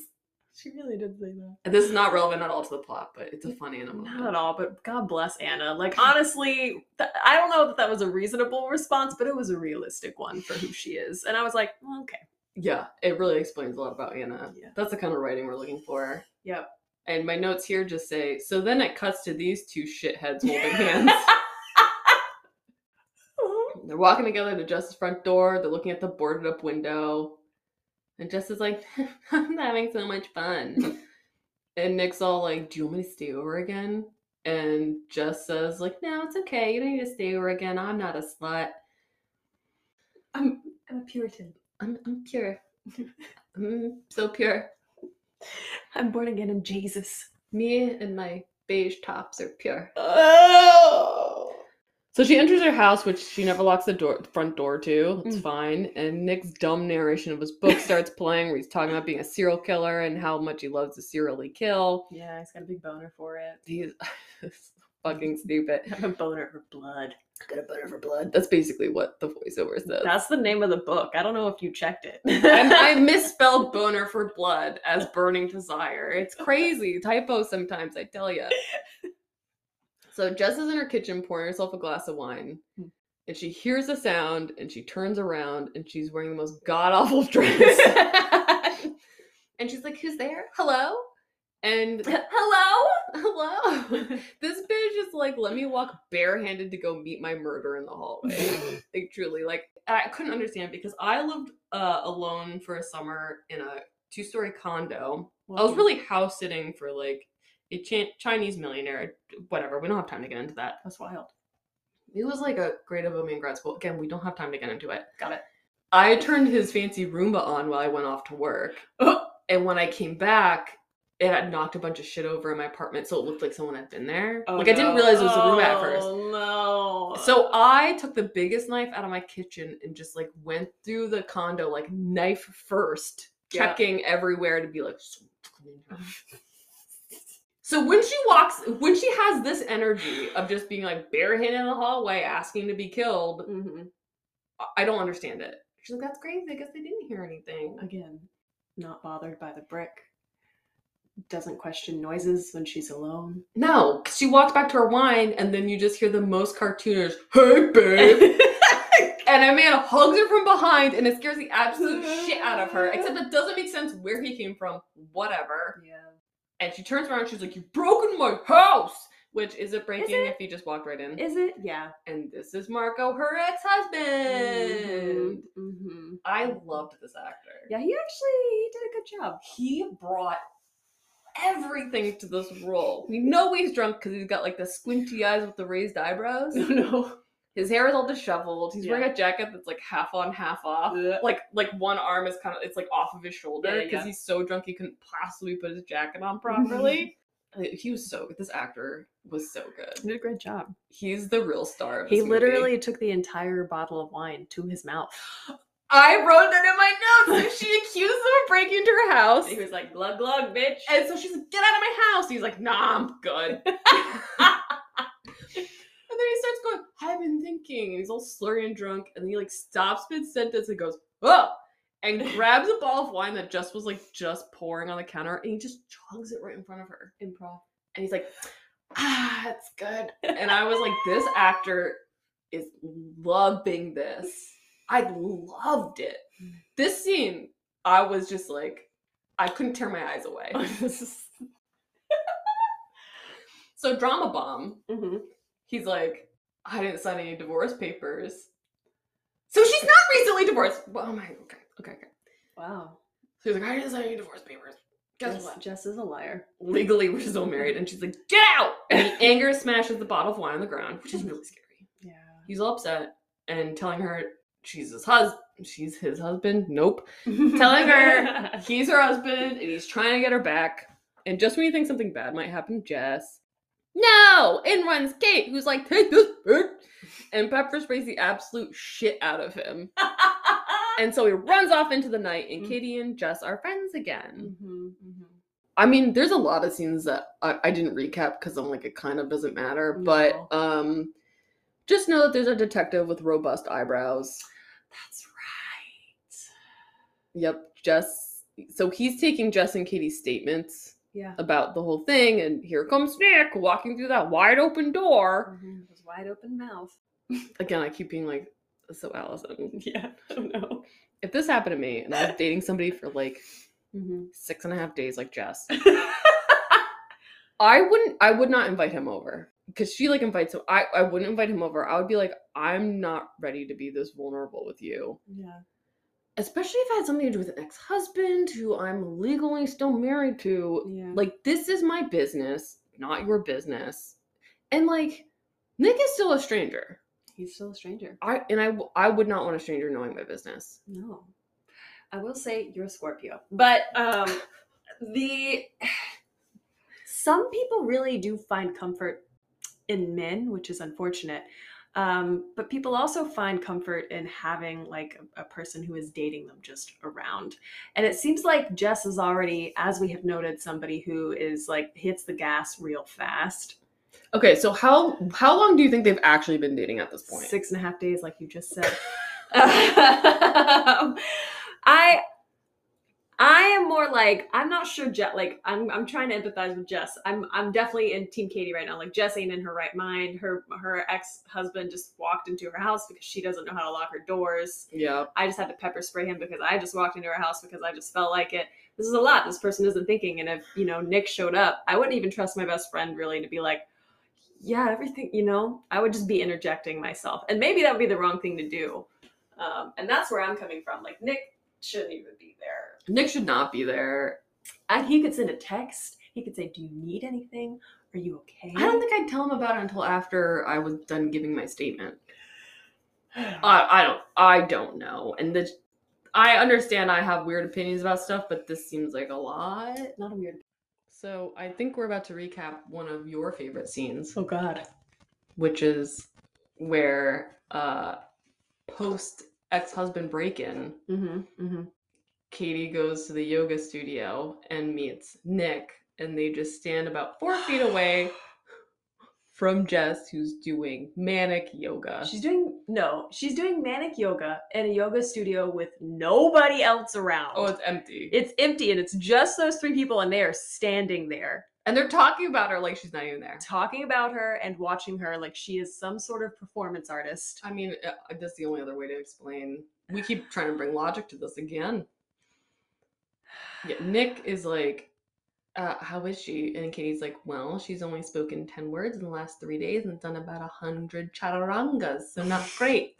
So I think I misspoke. I think it, it's, I said that Katie rocked up. No, Nick rocks up to meet Katie. So Katie says three days have elapsed. And I guess Nick hasn't talked to Jess in those three days. We don't know. the movie is presenting us with the most bananas way to deal with trauma. Mm-hmm. Like the not talking thing I get, but doing yoga aggressively. Do yo- doing yoga aggressively. Aggressively. It's not even the top like 200 ways I would guess anybody would cope with their ex-husband breaking into their home. Doesn't it defeat the purpose of yoga? I don't know. This is the woman who thinks drinking a margarita with an umbrella in it is like really letting loose. So maybe this does make sense. Yeah, yeah, yeah, yeah, yeah, yeah, yeah. so anyway, so they're just talking about her and like like four feet away from her. Alone. Just is still yogaing and She's processing. she's processing and finally Jess lifts out of her funk and tells Katie like in another scene, just like, you know, you don't need to coddle me. We lit- they literally do. They they do, and then so the two of them drink a bunch together, and then they have like a, a like an I'm sorry off for a little bit. Like Jess is like I'm sorry, and Katie's like no I'm sorry, and Jess is like no I'm sorry, and Katie's like no I'm sorry. So they have an I'm sorry off, Mm-hmm, and it seems like they've buried the hatchet. We're at the cafe. okay. This movie only has five different Only five locations. five locations. Thank you so much. Nick Nick. busts in all excited, like major puppy dog energy, and Mm-hmm. Oh, is like, God. "Wow, Kate, you're so great. Just back to your old self. You're so amazing." You. Uh, And so this is where I noticed that like Nick does talk to Kate with the same energy he talks Mm-hmm. to Jess with, mhm. but Katie's not bamboozled by it. She's No. doing what I do when people are like a little like have that energy where I'm just sort of like, "What do you want from me? Like, what are you trying to get from me right now?" Yeah. which makes me sound like a mean person. I love people, but if you're coming in, I just feel like you're trying to manipulate me when you have that kind of energy. Mm-hmm, mm-hmm. I don't, Suspicion is real. I'm s- very suspicious. okay. I'm just here to validate you. thank you. I'm re- I'm really that sigh sounded like I was upset, but I really was just like, oh, thank you. yep, I know. You're releasing me from mine own demons. So he's like, guess what, Katie? I have a surprise to share, and this is the necklace. Ugly. He shows Katie this necklace he bought he wants to give to Jess. Yeah. He's like, what do you think? Do you think she'll like it? Oh my god. And we're made to understand by Katie's reaction that this is supposed to be like a diamond necklace. Yeah. However, Yeah. it looks like Nick popped over to Claire's in the, at the mall and got the Oh. n- like nicest cubic zirconia pendant he could find. True or false? It's so bad. This was a real prop moment for me. It's real bad. Uh, Katie's like, this is kind of fast. So she gives him a version of the talk that she gave Mm-hmm. uh Jess earlier, which is like, this is kind of fast. This is kind of a Mm-hmm, lot. Like, uh, every like everyone slow down. And Nick is like, Jess means the world to me. I just want to show her. He wants to show her with a necklace because these actors refuse to kiss. True. So I'm again siding with Katie because Mhm. she's like she's been through a huge trauma. hmm She got a brick thrown in her window. She doesn't lock her doors. Her husband came in and drank all her wine. Yeah, she's like, do you think she's gonna want to get into a serious relationship after she just had a wild incident with her drunk ex-husband? Mm-mm. And at the mention of the ex-husband, Nick gets all mad. He's like, that son of a bitch. He literally is like, that son of a bitch. Like his he flips like that. And again, it's like, is this bad writing or is it a clue? Mm-hmm. Mm-hmm. Mm-hmm. Um, and he's doing this thing. Now there's different mouth acting. His Oh, mouth no. is no longer ajar. tight. Tight line. Tight Yes! angry line. He's like pulling at his lips and licking them. Nope. Which I've never seen a person do in real life, but we're supposed to believe this is what an angry person looks like. Yeah. He's moistening his lips so he can say that son of a bitch again and again. so Justin, I mean, so he tells Katie, like, okay, I'm, I'm not gonna give her the necklace. And uh Justin and Nick are back on their bullshit, Mm-hmm. drinking wine together in her house, Mm-mm. which to them is like third base. Gross. you know, Katie gives Jess a gift basket, but she sees them inside together, so she kind of like leaves it on the doorstep, Mhm. doorstep, Yep. doorstep, Mm-hmm. Mm-hmm. and pieces out. mm-hmm. Uh, and it's a big prop moment because the gift basket. I don't know if you clocked this. Oh yeah. What I clocked in the basket is military grade pepper spray, a wedge of cheese, Interesting. a combo. pineapple, Mhm. and what looks like a head of rock hail. Oh, this is kind of adding up with Katie's proclivities for like making food. We'll get to that. It Ugh. was absolutely wild. So we cut to Marco, who's drinking at a bar all miserable and looking at a really badly photoshopped photo of him and Jess together. There's a sign next to him that says cash only, which is how you know it's like an establishment for ne'er do wells. You know? Bums. He also pulls out a fat stack of 20s to pay his tab, which I feel like sh- it should should have been like fistfuls of singles that he pulls out of his pockets Yeah, like crumpled sticky ones. and coins. Yeah. I want him to pay his tab in dimes and nickels. But he has a fat stack of 20s. And they, they make it sound like this man is a train wreck, but he seems like he has a lot of money. he's fine. He's just got a drinking problem. Famous last words. Yeah, right? So because he leaves, he's stumbling out the back door into an alley. He's got the Mhm. photo in one hand. He's Mhm. like, oh, judge. Cliche. Cliche. Cliche goes up these metal stairs and he looks at someone who's standing at the top of the stairs. The viewer cannot see who it is. Mhm. And he's all, What the hell are you doing here? And then he falls backwards down the stairs. We don't really see what happens. We presume he is pushed. Mhm. And then wee woo wee woo. Next day, the Popo are at a crime scene, and guess what? Marco's fucking dead. Not wee woo wee woo. wee woo wee woo. Okay. So Detective Eyebrows. who I Oh, mentioned detective before, eyebrows. He's at Jess's place, talking to Jess and Nick at her dining room table, telling her that her ex-husband is dead and had been heavily intoxicated when he died. He floats the idea that he might have killed himself. And my big question is, why is Nick there? Mm-hmm. Why is Why is he there? They're married now. He's her husband. He has to know these things. He gave up his book tour and his life in fancy New York. He gets to know these things. like they've barely been seeing each other for any time at all. Let's be generous and say they've been seeing each other for a month. Yeah. I cannot shut the fuck up about this. No. Fair listeners, you have to deal with me screaming about this because like even if I was seeing someone for a month, two Mhm. months, I'd say even three months. Mm-hmm. I would not s- want someone in my business. Like I might tell them what's going on, Mm-hmm. but I wouldn't have them there with me talking to a detective to be like, your ex husband is dead, deceased, departed, and we Mhm. don't know how or why. We found his brain, not in his body. Uh, just uh, like if I was just, I would want Katie there. I would, yeah, I would also want Katie there. And it, again, like, classic. This happens when your friend is way too into a dude, and then he's suddenly another limb. I- Yeah. Have you had people? Have you had people like this in your life before? Yes, of course I have. It's just like a worm in their brain. It happens. Some people. It happens to some people. Well, I'm mad at Jess about it. Yeah, That's okay. I'm furious with her. It's co- that is completely reasonable. it, it- you know, and because this is like very emotionally fraught, because Detective Eyebrows, I think very meanly, Mhm. slides over a Ziploc sandwich bag labeled evidence. Oh, and it's the fucking photo. It's the photo, the Bally Photoshop photo of Jess and Marco, and he's like, he was holding this when he died. so unnecessary.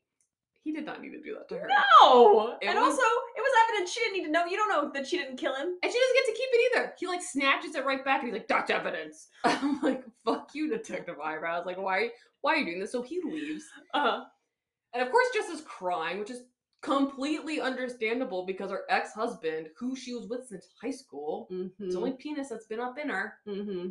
very suddenly died, Mm-hmm. and you would have a lot of feelings. Yeah. But Nick doesn't get this because he says, I know this must be confusing for you, but this man is not worth your tears. and she just goes, very rightly, why would you say that to me? I'm on her side. I can't believe I, I'm on. I was. He needs to mind his own, you know? That's when you mind your own business. Any man who tells you you should not be crying when you are crying is garbage. Another red flag. Another red Don't flag. ever let somebody tell you not to cry.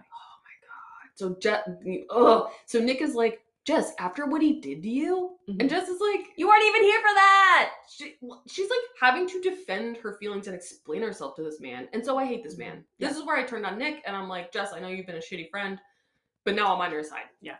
I'm accidentally, this movie has accidentally It just twists you up like that. twist me up by The accident. twists and turns. So he's not believing her. He's doing like silent sighing and eye rolling. Did you catch that? Yeah. like it's you would think because he's a writer who's written such like emotional books that are bestsellers that he would have he would understand that emotions are complex that there's depth to emotions Mm-hmm. no he doesn't No, I don't have that expectation for people. I have very low expectations for people. I will say that. well i was disappointed I was disappointed from the beginning. but again so now i'm about to get mad at jess again because jess off. did not tell katie that marco died because okay so we're at a cafe with katie Oh yeah, and anna whooshes in Anna. She says something so rude. I didn't. uh, Okay, I didn't write it down exactly, but like it's along the lines, and as insensitive as yeah. Did you hear? Friggin' drunk ass Marco's friggin' dead. Like that's that's like the spirit in which she like says like tells Katie the news. Bro bit the dust. Bro, fucking bit the dust. Like she, Uh-uh. she Anna doesn't care, No, I love Anna. and Katie's like, he's what now? He's what? He's what now? Excuse me? and he's like, he's freaking dead. So Katie. so, but but again, maybe we shouldn't blame Jess actually because she did call Katie. Katie never. a- This bitch never answers her phone. Katie Yeah. reaches into her apron and has about twenty thousand missed calls from her Yeah, friend. that's true. That's bad, bad. So I wrote here the subplot of this movie is that Katie actually does not know how phones work. So Katie goes to Jess's house where where Jess and Nick are, and Nick is pouring hot water and making them tea, which is the least he could do because he's been such a shithead. Yeah. Katie is telling Jess about how Marco died, and Jess does not think it's suicide. mm-hmm. She's like, he wouldn't do that. Mm-hmm. And Katie is shook. She's so shook that she has to excuse herself to go to the bathroom and splash cold water on her face. So when she opens the door of the bathroom, goddamn Nick is there. Yeah, he. Oh my god. Like he was so close that I think he was pressing his face into the crack in the door. closest thing to a jump scare in that movie is her opening the fu- you know when somebody's waiting to get in the elevator and they're just like way too excited to like just fucking run in there and they damn near run into you That never happened to me. okay That happens, sounds horrible. happens to me people are like really busting ass to get like they are tearing ass to get into the elevators and it happened and i get fucking rushed it happens subway cars are another thing kind of Yeah, no, yeah, I'll I'll Yeah. give you subway cars. Yeah, yeah, yeah. It felt like that. It's uh, at first I was like, you know, I just separated from the movie for a second. I was like, why you really had to pee? You couldn't just like wait. But I mean, it does have the energy of someone who had explosive diarrhea. yeah, he was like, I'm shitting my pants. that would have again made more sense. So this huge house only has one bathroom. So she opens the door and she's kind of like, "What the fuck?" And he's Mm-hmm. like, "Are you okay?" And she's like, "She's like, yeah, I'm just like kind of shook." And he's like, "Damn, Katie, I thought you'd be with me on this one. He had it coming." And she's like, "Uh," and he's like, "What if it was your ex-husband? Wouldn't you be happy if he was dead?" And she's like, "No, I don't know. He's like a piece of shit, but like I don't want him to die." And he's acting super crazy, and Katie's like, I'm just like, let me just get back in there. Like, okay, so they're having this conversation where he's like, I'm glad he's dead. Aren't you glad? Aren't you glad? Again, Jess is seated yeah. six feet away, but mhm. apparently she doesn't hear anything. yeah, she doesn't know how to listen. The the That's established. the scene they cut out from this movie is Mhm. where Jess is diagnosed with being hard of hearing. Got it. Yeah, which would again make all this make way more sense. Mhm. So now, like they, they go back to the kitchen, and you could tell Katie's thinking, like, did he do it? Mm-hmm. Because he's menacingly chopping a tomato. Uh-huh. Um, Oh. Chopping vegetables is always menacing in a lifetime movie, yeah. and this does come back later. Okay. Oh yeah. So Jess is like, I'm feeling a lot better. It's been a whole 13 hours, Mhm. and I've really made peace with the dramatic and sudden death of my ex husband. Katie is like, so I have to bring something up, and I don't want you to get mad, which is how you know you're about to get mad. I, I've definitely had friends who's like, come to me and they're like, I have something to tell you, but I don't want you to get mad. And I'm you- already mad. I'm already mad, I'm but already you have to mad. say I won't get mad because Yeah. then you don't get to hear the thing. I don't say that to people. I go, you better fucking tell me right now. You, if you, mm-mm, it doesn't work with me. People know better. Ki- Kinsey and I have had a very long friendship. and She has tried that with me and it doesn't work. I go, you gotta tell me now because you can't not tell me and I'm already mad. So that you done gone and done fuck that up. I love the energy of you just being like, too late, I'm furious. Yeah. I'm like, what'd you do? God damn What it. the fuck did you do? Ugh, I got bad dad energy with that kind of stuff. Bad dad energy. So, of course, they're revisiting the conversation about how Jess's relationship is moving too fast. Mhm. And, like, how well does she really know him? And, like, okay, so we're rehashing that shit.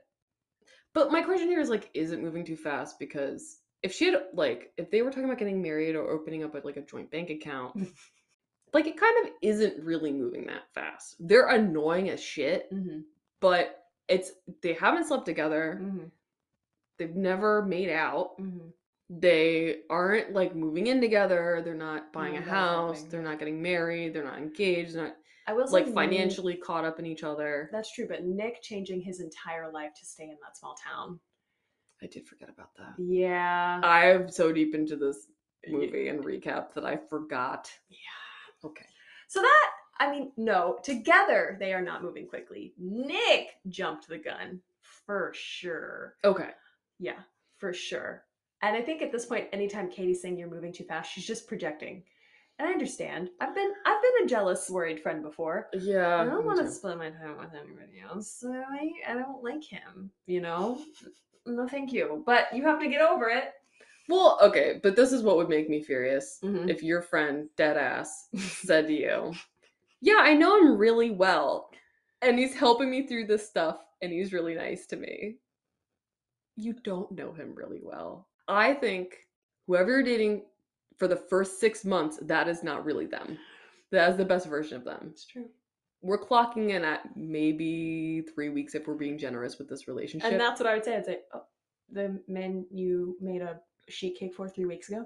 yes well so katie clumsily but sort of rightfully brings that up Mm-hmm. uh, she says it in a really nice way. She's like, you know, like sometimes you can't clock right away when someone's a bad person. Like, just Mm-hmm. she doesn't say this, but it is the energy of like just because someone's being nice doesn't mean that they are Mm. nice. mm-hmm.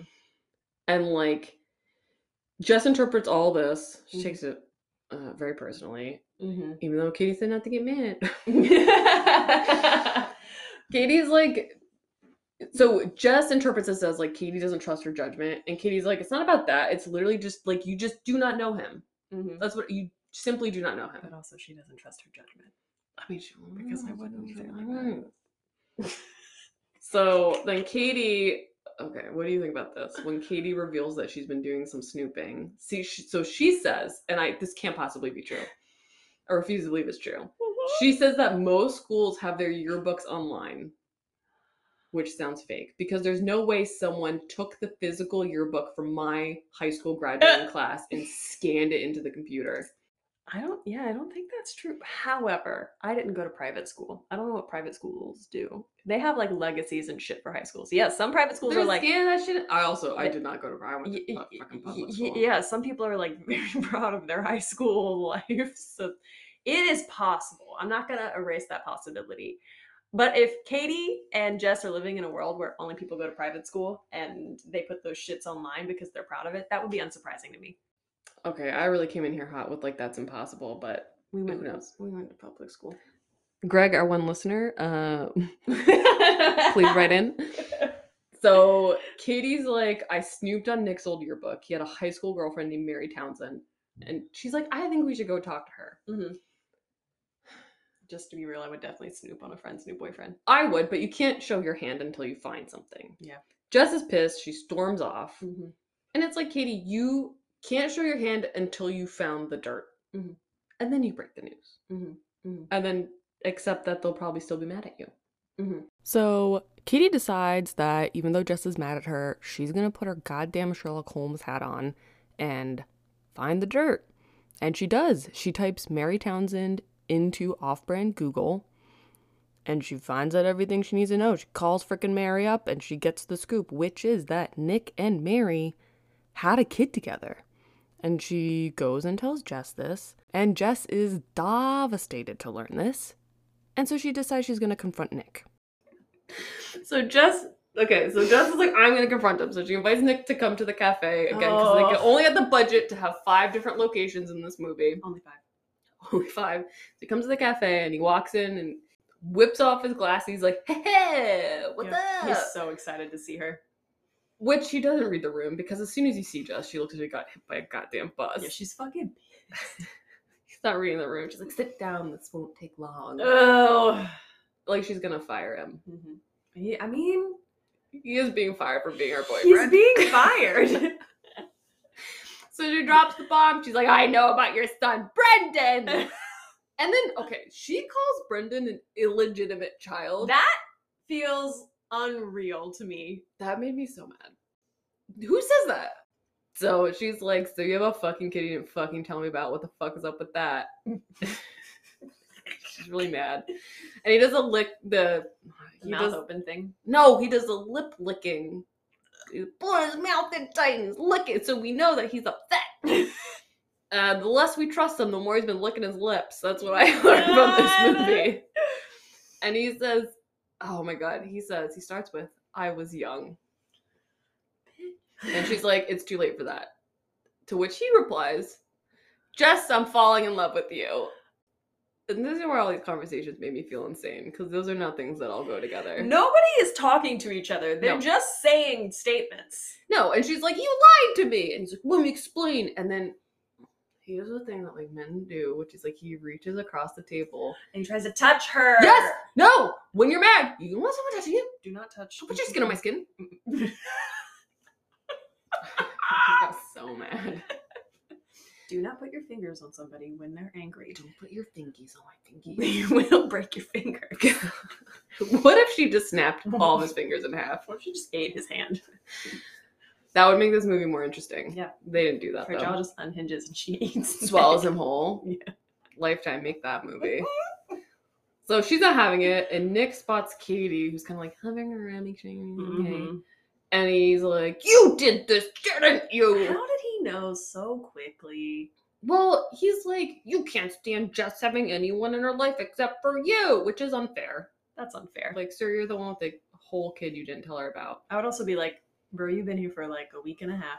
I know. So Jess is like, get out, you scoundrel. And he he does, he leaves, he's wearing white pants and he's upset. Oh my god. But here's where I would like your judgment call. Okay. Okay. So he has an entire child he did not tell her about. yeah. Which, to be fair, they've only date, been dating for 27 and a half hours at this point. Sure. she never told him Mm-hmm. that she was never actually divorced Yeah. from her dearly departed deceased ex-husband Yeah. who's not her ex-husband her husband died Yeah. So who's do you think she is right to be this upset with him or I mean, I'm not saying what he did was okay. mm, I think she's right.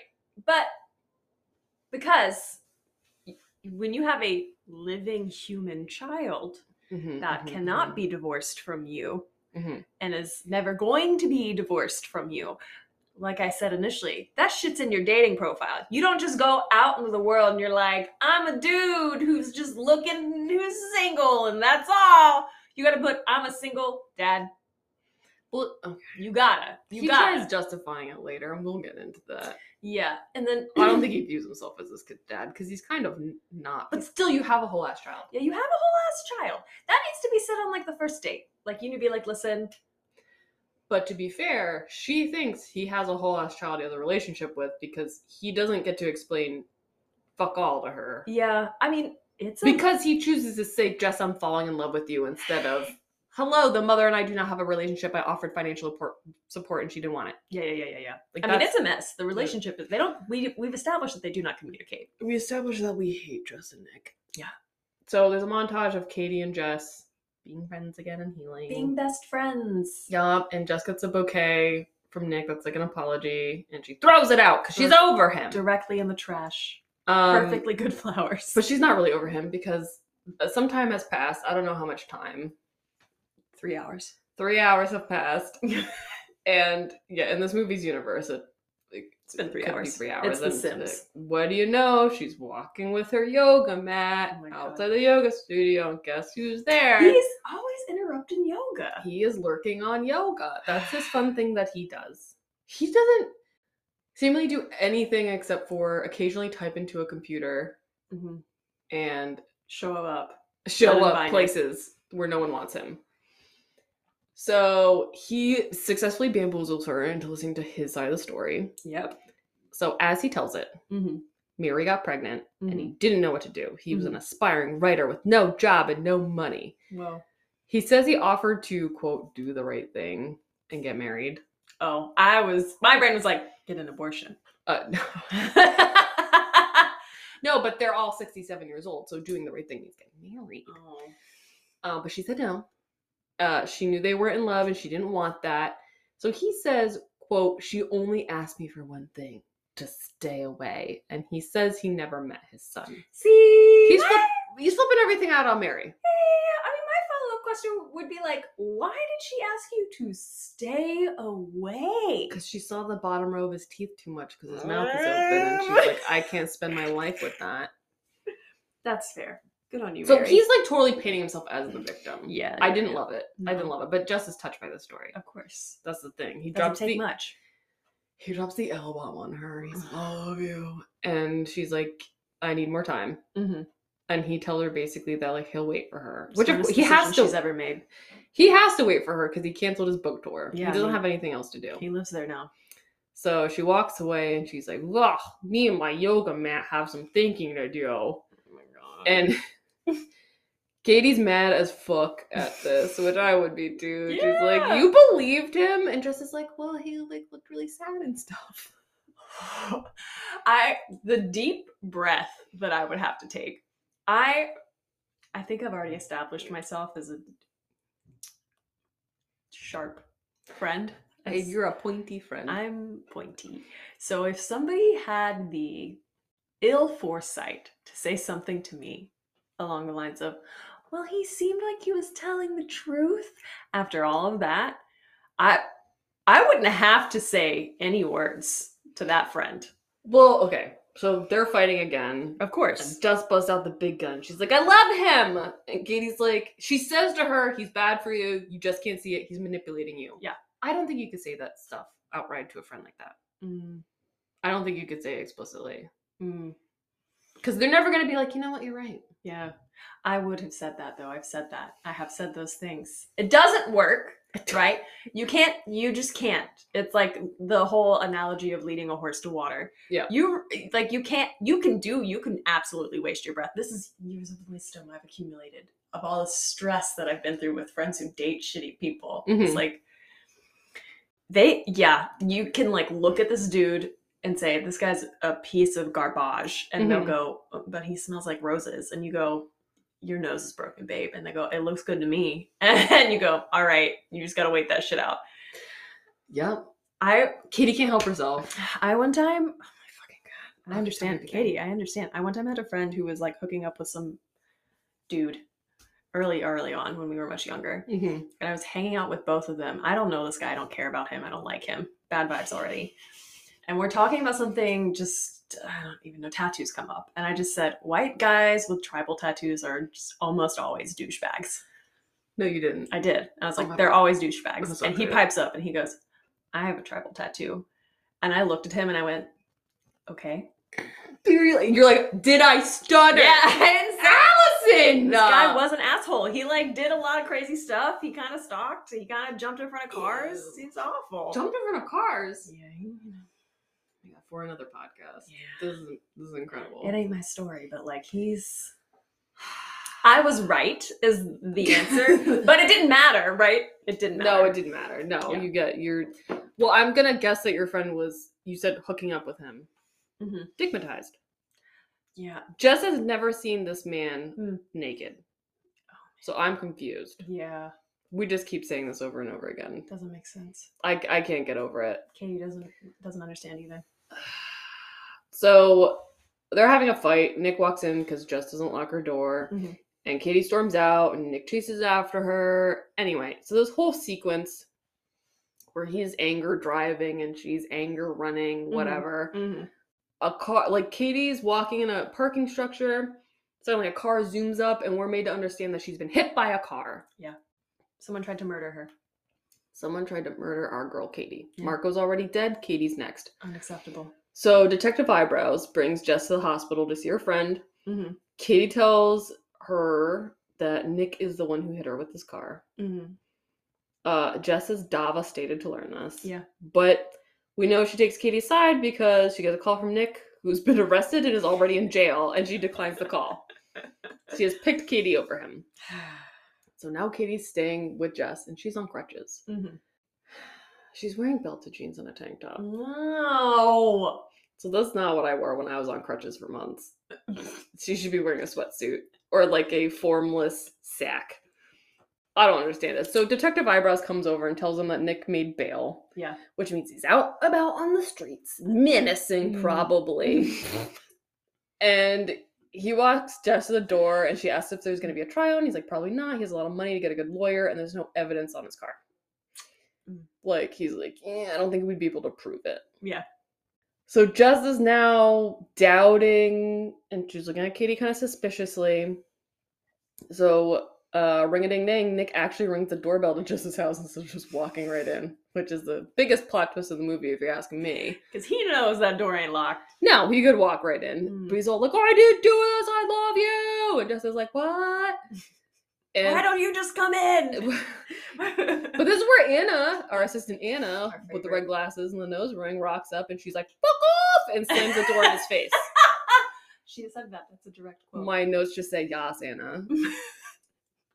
but like, again, Jess has to be rescued by someone else.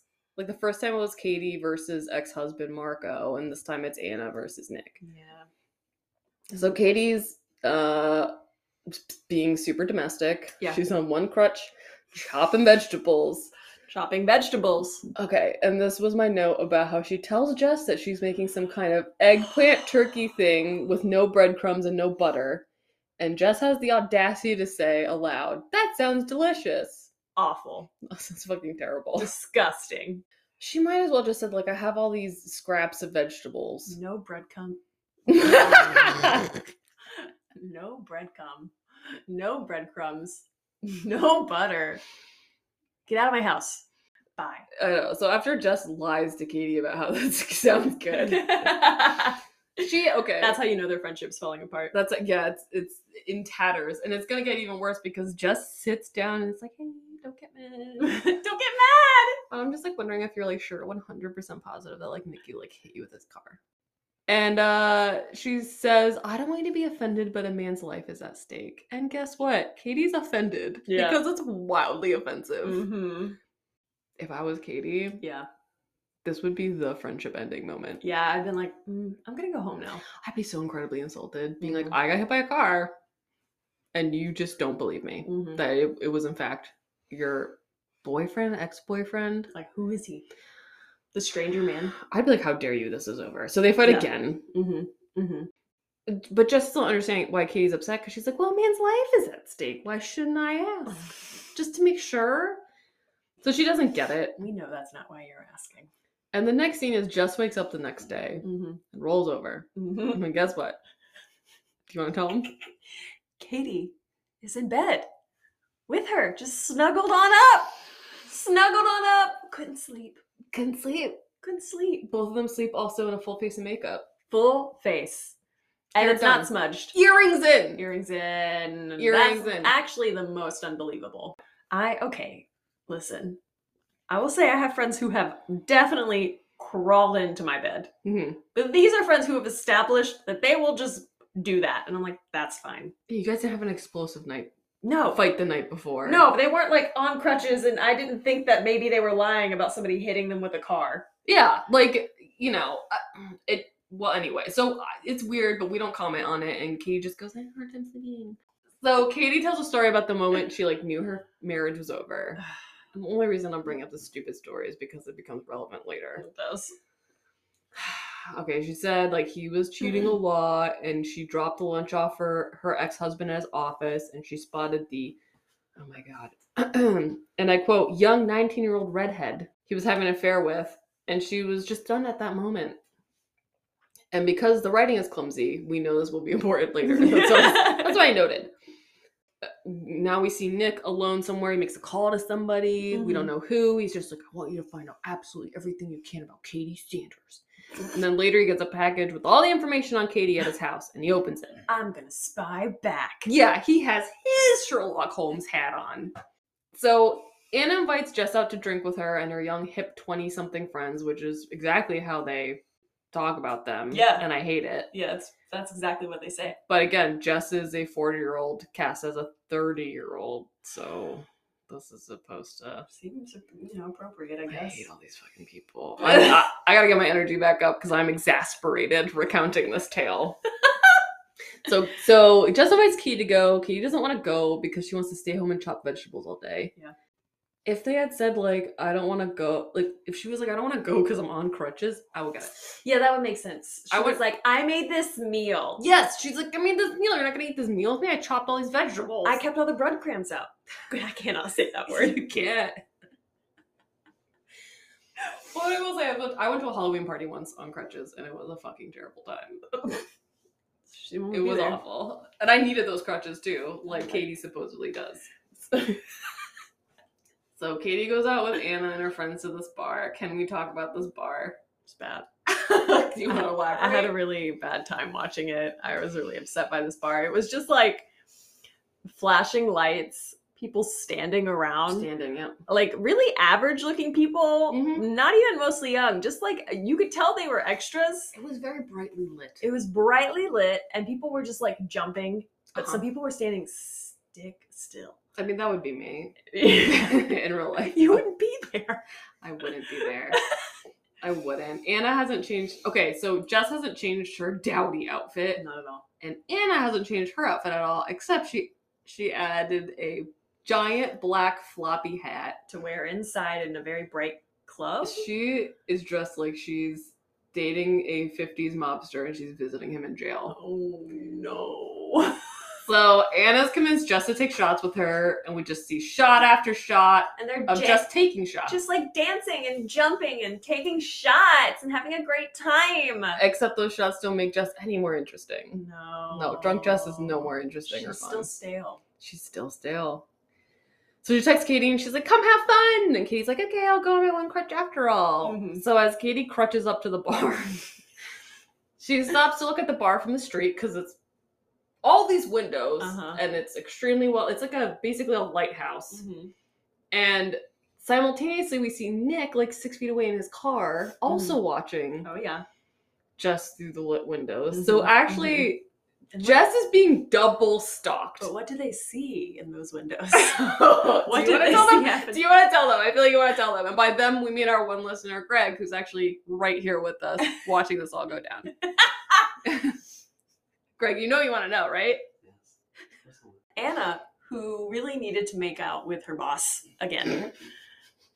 Desperately needed to do that. And she was like, I just want to do this. I just want you to have fun. And then made out with her boss. Yeah. Yeah. Which, So- bad decision. Bad decision.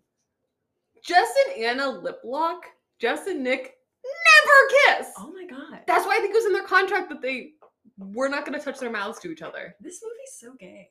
This movie's very gay. It should have just been like, we're gay. But Jess no homos the shit out of this she, later. yeah, she literally Jess. This is my biggest problem with Jess. Is she literally is like Jess, middle name no homo, last name stale, or maybe it should be Right. reversed.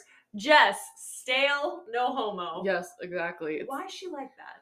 She's so worried. She should have ran off with Anna. Like, just let Anna also be the boss. It- She's running your business anyway. I just think this is insane. Not because of lesbianism, but because it's her boss. Like, that's a terrible idea. Bad chance. Well, you know, and she has a history of doing these things apparently. But I Anyway. wrote in here, but like Anna's prefrontal cortex is not fully developed. nope. She's off brain. And just, just, just as is, Jess is. She should be respon more responsible than this. she leaned fully into this poor decision. She really did. She was like, "Mm, I'm having a hard time. Also, Anna supposedly, you know, invited Jess to have drinks with Anna and her friends. We never see Anna's friends. And we double never see Anna's friends because Anna leaves the bar alone later. Like, where are her friends? I think Anna just tricked her boss on a date. That's exactly how I was tricked on a date. I was tricked on a date like that. oh, I was totally tricked, not with my boss. I would never. God, no. God, le- Lord, never. But, But, you just somebody I equally went got to school with. bamboozled. Yeah, this guy was like, "Yeah, I'm going to this bar with my friends to have a drink. Do you want to come?" And I was like, fresh, new in Philly, and I was like, "I don't hang out with anybody. I didn't know this was gonna be a date." I show up, he's just sitting at a table with a candle, two two seats. No. Yeah, That was the worst thing I've ever heard in my life. and I was like, "God damn." That dude." is horrible. Yeah. There's no escape from It that. was a bad time. It's just you, him, and a bunch of candles. it's just one. Sorry, one candle. Honestly, worse. What if he was? They were surrounded by like 50 candles. No, it was just like a stale bar in I Central Philly. hate that so much. Yeah. I hate that for you. I mean, so maybe maybe that's the move right there. Yeah. that's what Anna we do. did it. Um Bad decision, Anna. oh, so both of Jess's stalkers see her and Anna kiss. Yeah. And Nick anger peels out and drives off. I Yeah. think because he's like, She's never kissed me like that. and Katie's like her whole vibe is like, I'm on one crutch. I'm not ready to deal with this Yeah. bullshit." And then she just leaves too. mm-hmm. Everyone stalks and leaves. mm-hmm. Classic. uh, Jess goes home. Mm-hmm. Katie's kind of an asshole to her, Mhm. and uh, Anna is sh- stumbling around in an alley at night. Mhm. Where are her friends? We don't know. She's dropping her keys. Dropping her keys, drunk. and that's it. She was stumbling down an alley in her fun and funky hat, Oh and my that's God. how I knew At she nighttime. was gonna die. She gets in front of her building. She has her keys out, and suddenly a black hooded figure attacks her from behind and strangles her to death. So Anna's fucking dead. Anna's fucking dead. Second, fucking dead. So Jess is all hungover the next day, and Katie's being weirdly nice to her at the cafe for once. And Jess is acting like she's never had a hangover in her life. She's like, it was so much fun, but the morning after is unreal. it's like, yeah, that's what a hangover is. So, what time does it seem like to you? Because to me, it feels like 9 a.m. it's 9 a.m. She's there at like the beginning of the day. Okay, and yet Oh they hear sirens, no. Yeah. and for no discernible reason, Jess leaps up and sprints outside. And guess what? There's a ton of wee woo wee woo po po outside.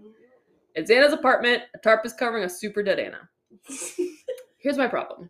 yeah. We're pretty sure it's 9 a.m. There's like a lot of people out and about. Yeah. This is on a main drag. Yeah. So her body's like practically on the sidewalk. It's in front of a building. she would have been spotted by outside. someone walking their dog or driving their car at like 5:30 a.m. latest, right? Mhm.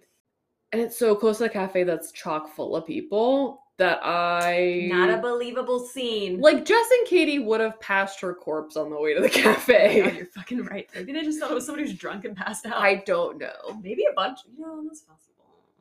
So Detective Eyebrows is there, of course. And he just tells her everything. He tells her everything. I don't He think just he's tells her legally everything. allowed He to. just tells her everything. Jess is all upset. Katie tells him she saw Nick outside the bar last night. Ugh, Katie. I know. And she said she walked up, she saw him in his car, but suddenly he drove off. And the detective asks her, Why did he drive off?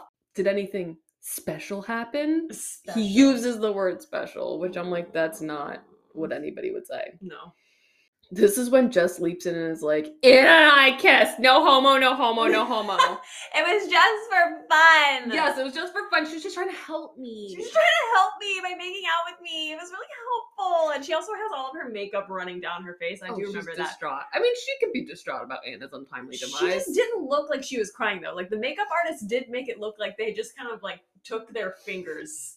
the makeup artist and the wardrobe designer for this were like, you know what? Fuck you in particular. We're gonna make you look like hell this whole movie. Mm-hmm. So Detective Eyebrows, Mhm. bless his actor's soul, does an honest to god double take when she says that Anna kissed her. And I would like to remind everyone that this man has seen two dead bodies Yeah. in this movie already, and Oh, yeah. two women kissing is what makes him like clutch his pearls. The year is 2019. We cut to Nick Okay. who still has his Sherlock Holmes hat on. Oh boy. He pulls up to a house, he knocks on the door, and a man answers the door. This is Kevin, Katie's ex husband. Oh shit. Except we learned from him that uh, Kevin and Katie were never married. That's right. Katie's a liar. Katie's a lying liar who lies. In fact, he legitimately barely knew her. And Nick is like, What? like, Nick went there, I guess, thinking that he would have tea to spill on Katie, but tea of a very different nature. Mhm. I feel like he went there looking for like, Katie lied about me. I'm not a bad husband. This Yeah, was I- a I don't- misunderstanding. Oh, you know, and that's crazy because the file Nick got, there are like photos of her with her unfortunate bangs as a child, and Mhm. yet there's like no Mhm. indication of that. I don't know. I don't understand. But okay. Yes. But then you know we get the scoop, right? We get the scoop that he never knew Katie, but uh, Katie definitely knew him because Katie was good friends with his now wife, and his now wife waltzes into the room, and she has blonde pigtails. it's her that's from the beginning of this tale. And sh- I'm sorry. This grown ass woman is still wearing her hair. Unacceptable. Unacceptable because they're still short blonde pigtails and she's dressed like a suburban mom. This isn't like I have overalls on and I was out in the garden, I got dirt on me, pigtails. You can do that. High pigtails High pigtails. up on her dome. Not acceptable. And the fact that he's attracted to that. Well, we don't have time to get into Kevin. Also, high school sweet- sweethearts. Middle school sweethearts. Yep. That's what he says. Mm-mm. So this woman's name is Michelle, Mhm. and she lets us know that Katie is dangerous. And when Kevin and Michelle started going out in middle school, Katie got so jealous she pushed Kevin down the stairs at school. And Michelle is like, when you're Katie's friend, there's no room for anyone else in your life. But she also no homos, and she explicitly state like explicitly states it's not romantic. it's not romantic. These people don't know what romance means. Like everyone's no homoing so hard. I'm like, is it gay? Again, trying to make this make sense. Make it make sense. It doesn't. It doesn't. inter so this whole scene where he's like uncovering the truth is Mhm. intercut with Katie and Jess at Jess's house. Mm-hmm. And Jess is getting more and more suspicious of Katie for kind of no reason. But um I think it would set off alarm bells for like a normal person. Mm-hmm. But because Jess has been so wildly completely unalarmed by Nick's behavior, Literally everything that she should have been alarmed by. Literally everything. it's really unclear why. Somebody threw a brick through her window. yeah, and she was just like, What? Maybe it was she did children. a slow blink at it. That's what children do. Oh my She does a slow blink at it. You're so right. So they have a back and forth. I actually started laughing at this part because this Mhm. is where Katie is basically accusing Jess of being gay hmm because she and Anna kiss, and Jess is like, "It's it's like, like whatever. If you like girls, just tell me. Just don't make me lie to." And Jess is like, "Wow, I I, I I'm not." That sounds like a lie, Jess. Sounds like a lie, Jess, but Katie refuses to accept this answer, which is rude. yeah. and she accuses Jess of lying like her ex-husband lied. But Which- now we know her ex-husband was never actually her hus- ex-husband. He's fake as shit. Yes, we're aware of that, but Jess is not. But Mhm. Katie makes a fatal error. She re- sort of briefly recounts the story she told before about how her ex-husband cheated, and she called the 19-year-old. Why is she 19? That's so young. But anyway, Alright. she calls the girl blonde. Yeah. I believe she Um, says a blonde bimbo. And no one uses the word bimbo anymore. alliteration. Oh, it's very 1990s Jersey to call someone a bimbo, which I have to admit I'm a fan of. Mhm. Just it's fun, Mhm. but I don't believe Katie would use the word bimbo. doesn't make any sense. But anyway, Jess is like, "You told me she was a redhead." like this is the thing that does it for her. She's like, "You would never forget an important detail like that." You're lying. I know Katie's feeding her a pack of lies. Mhm. and uh she only lies to her for a little bit and then she like very easily sort of just gives it up Mhm. and she admits that she lied about kevin Mhm. because she knew jess was going through an awful divorce so she made it all up to get close to her Mm. and then she very easily also admits that she murdered marco and anna and she's becoming increasingly more unhinged and threatening Oh, and that she also faked the car, the car accident, right? She Mhm. did that. She threw herself off a fucking bridge. Yeah, we see a whole flashback about it Yeah. so um jess reaches behind her and just fucking clocks katie in the face with a tea kettle and runs out the back door That is the smartest thing she's done the entire film. who I liked Jess the most in that moment. Yeah, that's, the most I that's- ever liked her. The only time she had character was when she was literally defending herself for her life. Finally, without someone else coming in to rescue her. Fight or flight really brought out the best in her. Really? But then as she's running out the back gate, Mm-hmm. Nick rolls up, calling for Jess. Uh, cause he knows she's in danger. Yeah. Jess hears him calling for her, realizes he's in danger. They're both like, oh shit, they're in danger. And she Mhm. runs back inside. So Nick is creeping around. He sees evidence of a scuffle. Mm-hmm. While he's looking around, Katie is creeping up behind him. It's a Katie- double creep. Katie is not creeping. She is literally doing w- w- the fucking what? I- I don't even know. She's doing a dance behind him With in the- her high heels with the knife held above her head at a right fucking angle. Every single joint in her body is at a right angle. Both she might as well be doing a squat with her hands in the air. She's doing lunges behind him, but with a knife in the air. So he's creeping. Katie's creeping with a knife, and then it's actually a triple creep She looks because like a it cartoon. is cartoonish. This is very much a Scooby Doo She's a episode. Scooby Doo character. Because Jess creeps up behind Katie. It's a triple creep, and she uses the military grade pepper spray Mhm. that she had been gifted earlier in the movie, and Mhm. just pepper sprays the shit out of Katie. Another Scooby Doo moment. And I would have gotten away with it too, but you pepper sprayed me. So the movie ends with domestic bliss between Jess and Nick, and they're planning their wedding. And that's supposed to be a happy ending. Well, a package arrives. Oh god, Remember this? I don't. What Oh is it? wait, no, I ranted to you about this. Oh my god. Okay, so a package arrives, I open it up, and guess what? It's Nick's new book titled Fatal Friendship. No! It's so rude that he wrote a book based on her trauma. Like fuck but a man would do that. Fuck off, but a man would do that. Oh my god, and she's still with him and she's getting married and she's happy about it. Okay. Like the wildest thing about this movie is that Nick is not the villain. And Jess ends up with him. that And- is absolutely absurd. So this movie is co-signing all of the red flags. And like, okay, Yeah. so the thing is that we're on Katie's side for a lot of the movie. Yeah. Because she makes some very valid arguments, and I think is being a good friend. Yes. Um, but she's actually a villain. The movie's like, no, she's a bad person. Yeah, it's okay, it's confusing. The Like, morals of this movie are bad. They're they're re- it's terrible. I you know I think that they are trying to make this play on like you don't know who you can trust and you don't know the motivations behind people's actions and they could be you could be wrong about things. I mean it's a movie that's gaslighting you. oh my essentially. god. It the whole movie is gaslighting you. That's why I felt so like infuriated and mad. I think the entire time I was watching it. and then it justifies it at the end with they're Yep. getting married, everyone's happy. That's not a happy ending. no, it's It not. posits it's a happy ending. It It is honestly- not. there should be a second movie, like a follow-up movie, where you actually find out that Nick made all this shit up somehow. A follow up movie where Jess goes through her second divorce, Second divorce. and oh my god, it's Katie gets out of jail. Katie I don't gets out know. of jail. I didn't like Katie in the end. I mean, no, I don't like stalker people. Like no one likes that. She was being weird and possessive and gross. Until the final arc, I loved Katie. but I loved her for the most of the movie. Yep, Not when she killed Anna. I'm really upset that she. I know killed you loved Anna. I loved Anna. my favorite was Marco. What's that say about me? I don't know.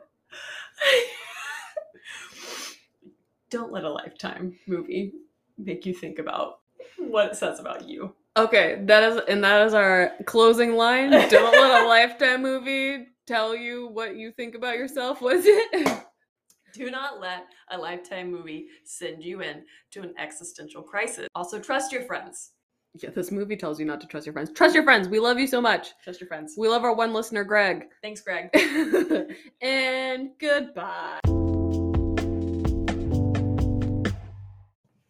I do have an astrology prediction about these characters. Okay, I need to hear all of it because I asked you explicitly, like, what do you think their Venus is? okay because i don't have you know i don't have the whole chart but when i was watching i was like jess has got real venus and aries vibes and i will say that because of my personal experience with venus and aries people And no offense if you're an astrologer or a person with this placement All the offense. but they fucking just jump right on in They- i don't know why they cannot see red flags or if they're just explicitly ignoring them but that's how they are and i will say that nick and katie have the same scorpio venus problems those people be snooping they think they own your ass no no so that's what i think their astrological venuses are but i don't know the rest what do you think about Mars? Because that's sex and aggression, isn't it? And people be but they weren't fucking yeah, but they're aggressive. Okay, all right, okay, okay, okay. There's a lot of gaslighty energy. Even Nick tries to gaslight Jess out of her feelings at a certain point. I don't know. I have the worst Mars, right? I have a Cancer Mars, which is a bit manipulative and like passive aggressive. I thought you were gonna say Scorpio and Mars, and I was like, you shut no, your mouth. that's a good one. oh, thank you. yeah, yeah, yeah. yeah, Oh, yeah. good. You're good. You're good. You Does it does it balance my Virgo Venus? no, but but you will frighten people with it, which is effective. So good. Um, yeah, okay. I'm I'm picking up like some Cancer Mars vibes, some Gemini Mars vibes, and some like Libra Mars vibes. So like maybe or maybe like Taurus. Yeah. So maybe like Jess has a Taurus Mars because she literally won't do confrontation. Or she does. She does do confrontation. She goes it's to improper. 100 and accuses like Katie of basically being like a fucking like her Jealous womb is bitch. full of cobwebs. Got it, got it, She's got like, it. why would you get a man? You're just jealous. Mm-hmm. Which sign accuses you of being jealous? And tries to gaslight because she tries to gaslight Katie out of her feelings. Mm-hmm, I'm gonna say Cancer Mars. I'm personally not guilty of doing that, but I could see a Cancer Mars doing that. And then maybe Katie has the Scorpio Mars Scorpio Venus combo, which would be a Can't big believe problem. you. I mean, like if they were really conjunct, that would be very intense. And then I think probably just because of his writer pl- proclivities, Nick probably has like a Gemini, a Gemini Mars. that would Gemini. make sense. Yeah. What do you think? Ann- I think Anna's an air sign, don't you? Oh, and as an Aquarius. She's an air sign because she's up with the angels. R.I.P. Anna. R.I.P. Anna, we love you. we love you. That's the end of that.